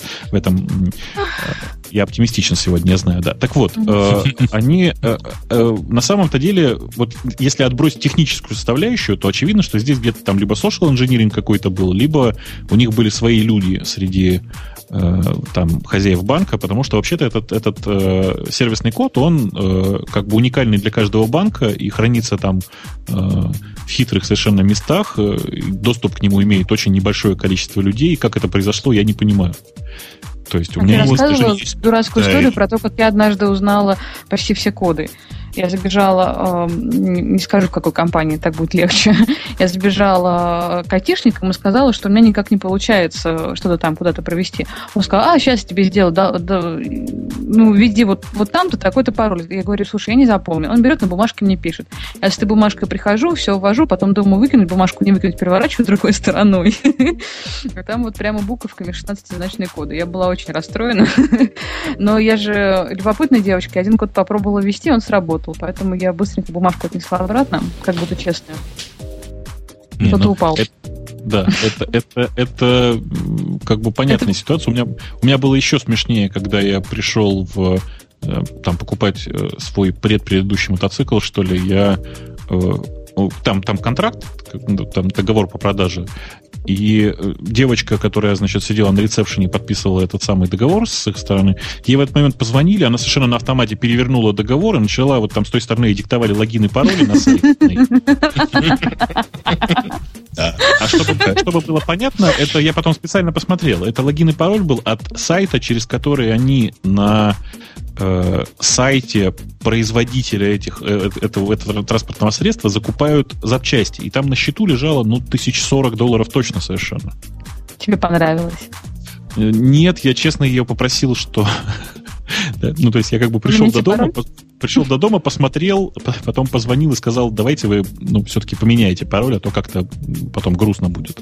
Я вот с ужасом отмечаю, что вы оба попробовали пароли, попавшие вам Конечно. в руки. Конечно. Айтишники, ну, вообще, блин. Вообще, вообще в, этом, в этом смысле, наверное, это похоже на какой-то небольшой развод, знаете, когда кошелек на дороге лежит, ты его хватаешь, mm-hmm. так посмотреть, mm-hmm. а тебя раз так за руки, это не, я, честно, даже под... показала, какой пароль я попробовала ввести, и сказала, что я как бы эм, хотела убедиться, что это тоже не нужно мне делать. Ну, как бы мне выдал листочек со всеми паролями и куда заходить. Да, возвращаясь к хакерам, мне кажется, что это на самом деле очень э, действительно забавный способ. Это такая теперь забавная айтишная шутка, но под этой айтишной шуткой на самом деле, конечно же, кроется не какой-то некрасивый хак, ничего, а просто, видимо... Человеческий фактор. Да, человеческий фактор, именно так. А мне кажется, тут кроется два, две морали, как в басне. Во-первых, мораль а о том, что молодцы ребята, понимают, что для того, чтобы что-то заработать, надо что-то потратить. Они не просто пришли грабить его с э, отвертками и гаечными ключами. Нет, они внесли, внесли туда честно свои доллары и честно вынули свои рубли. Второй, второй вывод... Это такая инвестиция, по-твоему. Да, да, да, да. Второй же вывод программистам я посоветовал бы проверять на граничные условия. Потому что теория о том, что курс доллара в один день может в два раза вырасти – ну, возможно, в российских условиях она и адекватна, но не в 20 же раз. Не, ну, Женя, ну откуда ты знаешь? Ты пойми. Банкоматы, они ведь делаются для всех, с одной стороны, а с другой стороны, что там в Зимбабве или где там в Нигерии происходит с деньгами? Там просто дневная инфляция превышает тысячу процентов. Ну, внести Поэтому... тогда ожидаемый threshold, чтобы на разные страны можно было это дело на, на, настраивать. Ну, ну, делается это, но мы-то понимаем, ну что в самом деле. Не, ну там в, в любом случае там очень много. Он, в принципе, вообще же не заводится. Я не знаю, конечно, как, что это за автомат. А, но у нас большинство банкоматов, если ты его выключишь и включишь без связи с центральным сервером, он просто не, не включится. То есть там каким-то образом это там чуть ли не на уровне ядра как-то заблокировано. Хотя я видел несколько раз замечательную вещь. Вот стоит стандартный абсолютно банкомат, а у него э, окошко вот, виндовское окошко удаленного соединения, вот, где предлагается, где там светится что-то за звездочками, номер телефона, куда дозваниваться и так далее. Не, ну это, это, это вы звери просто. Я в какой-то момент э, просто решил, что надо бросать пользоваться банкоматами, потому что я подхожу, а там Linux загружается. И тут я понял, что, это, что это, это пионерская подделка. Мало того, что там большую часть Яндекса и там, ну, такие, большую часть Яндекса обслуживает, но она еще и в банкоматах крутится. А это ведь писали пионеры для пионеров, как известно. Вот там те, кто пользуется давно open source, не, не дадут мне соврать, есть такое понятие, как блеск и нищета open source. Там ведь как бы все довольно странно. А, если еще подумать глубже о том, что ведь большая часть серверов банковских, она работает тоже на разных пионерских поделках, то э, просто, не знаю, волосы шевелятся на всех местах, когда представляешь себе, что твои деньги лежат где-то там. У меня есть предложение. На этой грустной Давайте. ноте перейти к темам наших слушателей, которых какой-то Подожди, количество... а телефончик? Телефончик. Такой телефончик. Телефончик. Ну, красивый телефончик. Дождется, пока Эльдар придет к нам в гости в очередной раз. Ну, Ура! еще раз к нам придет. А ты, ты против? Нет, ну просто как-то он часто. Ты за. Смотри. Нет, просто как-то он.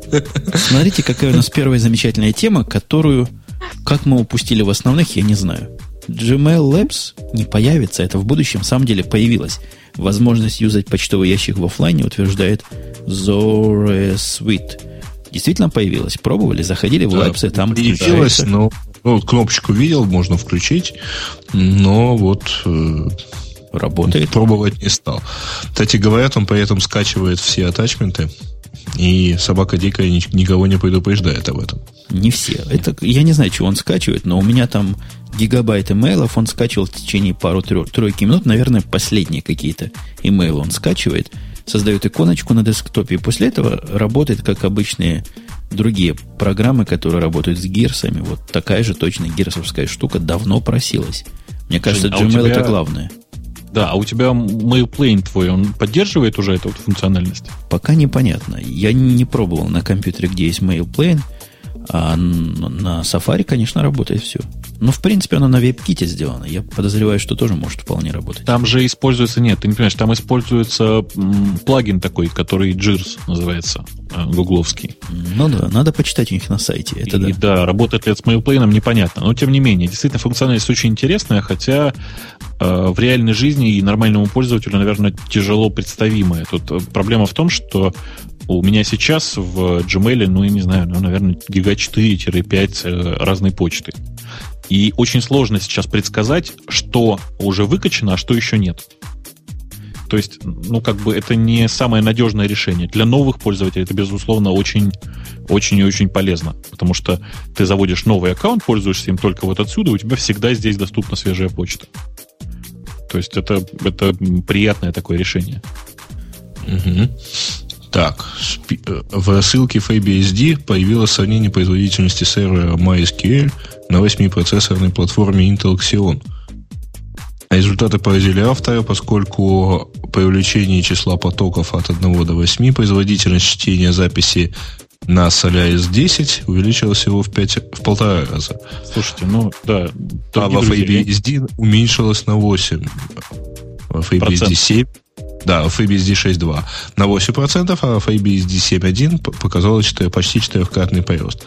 Ну, не Это... знаю, по-моему, такое это да, это значит история о том, что это были, были установки, это были дефолтные установки операционных систем, во-первых. Э, никто не пользуется ни Solaris, ни э, шестеркой VSD с дефолтными настройками. Во-вторых, это была проверка с дефолтным memory аллокатором, который в данном случае является очень критичным, критическим, и именно поэтому FreeBSD дает такой большой прирост. Ну и так далее. Ну, то есть просто на самом деле это не совсем корректный тест. Хотя, конечно же, это очень интересная тема, потому что в очередной раз показывает то, о чем я всегда говорю. Все эти тесты врут. Проверяйте все сами. Mm. А, так, ну релиз KDE мы вроде как прошли. Ну, мы так, так пробежались по нему, да. Что, а, что олигарх... такое сказали, по-моему, только, да? Ни фичи, ну, ничего не перечислили. Но сказали, ну, что честно, хуже если прошлого. Если все его ненавидят, то смысл перечислять фичи. Чтобы конкретно пройтись по ненавидимым фичам. Там на самом деле есть полезные изменения, но мне кажется, что их проще вам будет самим прочитать с экрана на каком-нибудь OpenNet, чем мы сейчас будем их зачитывать. А так как никто из нас KDE не пользуется сейчас, то довольно тяжело, наверное, будет слушать это от нас с критическими замечаниями, опять же. Да. В интервью к изданию «Коммерсант» олигарх Алишер Усманов подтвердил слухи о своих попытках приобрести Яндекс, но признался, что поисковик ему отказал, сообщает нам Биг Майкл. А, Новость это там не старость? Ну, не, не, он что, тут отказал? действительно что-то сказал, что отказал, но, во-первых, сказал он, что он акционером, акционеры ему отказали. А mm все-таки там, ну, мы знаем, что есть компания, а есть ее акционеры. Это немножко две разные сущности. mm Вот. И при этом он э, там, да, насколько я читал, э, не само, правда, там какие-то выдержки из этого интервью, а он прямо отметил, что он хотел бы э, иметь влияние на принятие стратегических решений, а поскольку это как бы невозможно, то инвестиция становится бесперспективной. Ну и молодец, что понял. Э, да, там на самом деле тем, темная история, как вы понимаете, нам, даже если мы что-то знаем, нам совесть не позволяет это рассказывать вслух. В конце концов, что э, э, он рассказал сам, так, в общем, примерно все и есть. Следующее сервис, гораздо интереснее. Сервис, да, сервис G-Drive открывается в ближайшее время. На моей памяти это, наверное, уже второй десяток упоминаний об этом сервисе за последние три года. Точно. Как? Кто верит, скажи. Я думаю, за последние верит? даже три года началось это активное упоминание. А я верю, я оптимист. Откроется. А, Еще года два-три и откроется. Еще а, года два-три, ну, да? Да. Ну, я как бы, я человек спокойный, я считаю, что действительно они могут это сделать. Я, правда, уверен, что э, никакая RapidShare этим не заменится. В том смысле, что э, нормальные, нормальные пользователи этим пользоваться не будут, потому что наверняка будут какие-то ограничения, э, будут какие-то проблемы. Ну, в конце концов, просто если Google это сделает, я боюсь представить себе, что станет с мировыми сетями, потому что все подряд начнут там хранить свои данные. И это будет очень-очень плохо. И я не очень понимаю, что сейчас мешает хранить данные, например, в S3. Для нормального человека это стоит центы, копейки. Я имею в виду нормальный человек, который Amazon может оплачивать. И удивительно малая популярность... Хорошо, это стоит копейки для тех, кто это могут платить, да? Ну, У тебя получилось как в том анекдоте про, помнишь, про проверку баланса на счете там через сто лет. Не, ну если из некоторых стран не принимает он, чего там он не А-а-а. принимает, что ж я могу сделать? Понятно. Ну, получалось примерно как э, тот анекдот про человека, который проверил, что у него 14 миллиардов долларов на счету после столетнего сна. А потом с него 3 э, миллиарда за телефонный звонок попросили.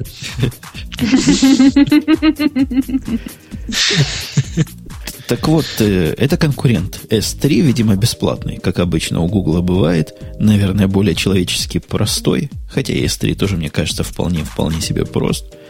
Но появится хорошо. В принципе, у них уже есть концепция общего пространства. Э, с, размера пространства, которое можешь себе подкупать. Сейчас это пространство только для Gmail используется, да, да еще для чего-то. А для Пикассы. А теперь можно будет и хранить там. Ну, красота. Да. А, я не уверен, что это будет действительно как-то конкурировать с S3, э, но тем не менее, вообще идея, идея сама по себе хорошая, и как только Google это сделает, мы можем, например, спокойно там, не знаю, э, отправить пользователей народ диска из, за рубежом прямо буквально вот на, на Gmail Drive. Ходить народ туда. диск с тебя 100 рублей. Это хорошо, да. А, поехали потихонечку дальше.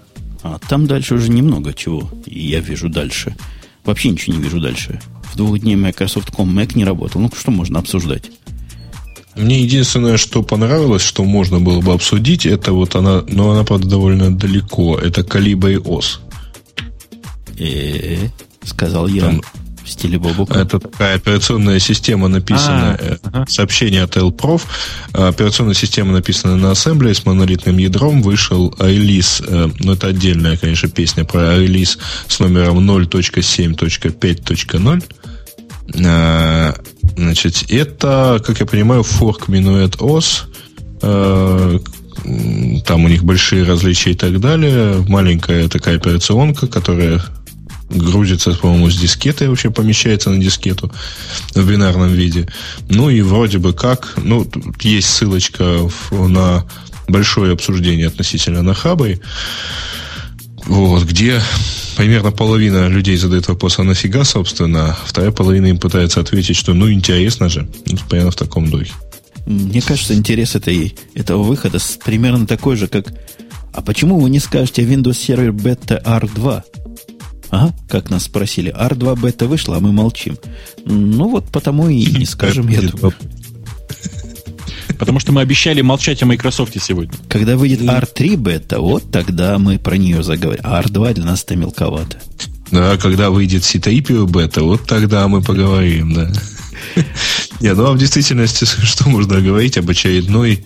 Я правильно понимаю, что R2 э, это некий там релиз 2 или что-то такое? Наверное, это второй ну, релиз ну, кандидат даже, беты. даже Нет, релиз кандидат, я думаю, был бы все-таки RC, но если даже Windows... У Microsoft считает, что это не очередная номерная версия, ну, мы-то что должны про нее рассказывать?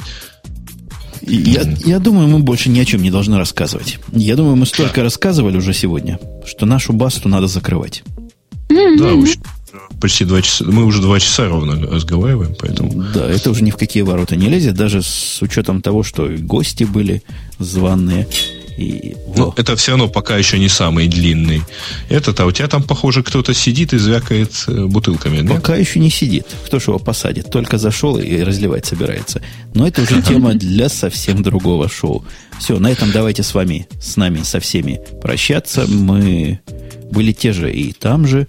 Был у нас Бобук незаменимый, непоколебимый. Была Лавале, все они из города Москва. Был Грей, который точно из Одессы сегодня – да. Угу. Да, и был у нас Умпутун, э, который по-прежнему из своей студии э, из Напервиля, и был у нас гость, гостя звали Павел Картаев, э, но мы его, так сказать, отпустили с середины, он очень просился. Все, до следующей недели радио-t.ком это слэш, слэш сайт подкаста, а слэш радио подчеркивание T это будет твиттер подкаста, на который, который уже тысячу человек собрал, живых, следит за ним, за мертвым. То есть не живым. Тысяч становится все больше. Да, приходите. И этот выпуск, да, этот выпуск был вдвойне необычным, потому что я в этом выпуске ни разу не сказал всеми любимое кодовое слово. Услышимся на будущей неделе. Пока. Пока. Пока. Пока.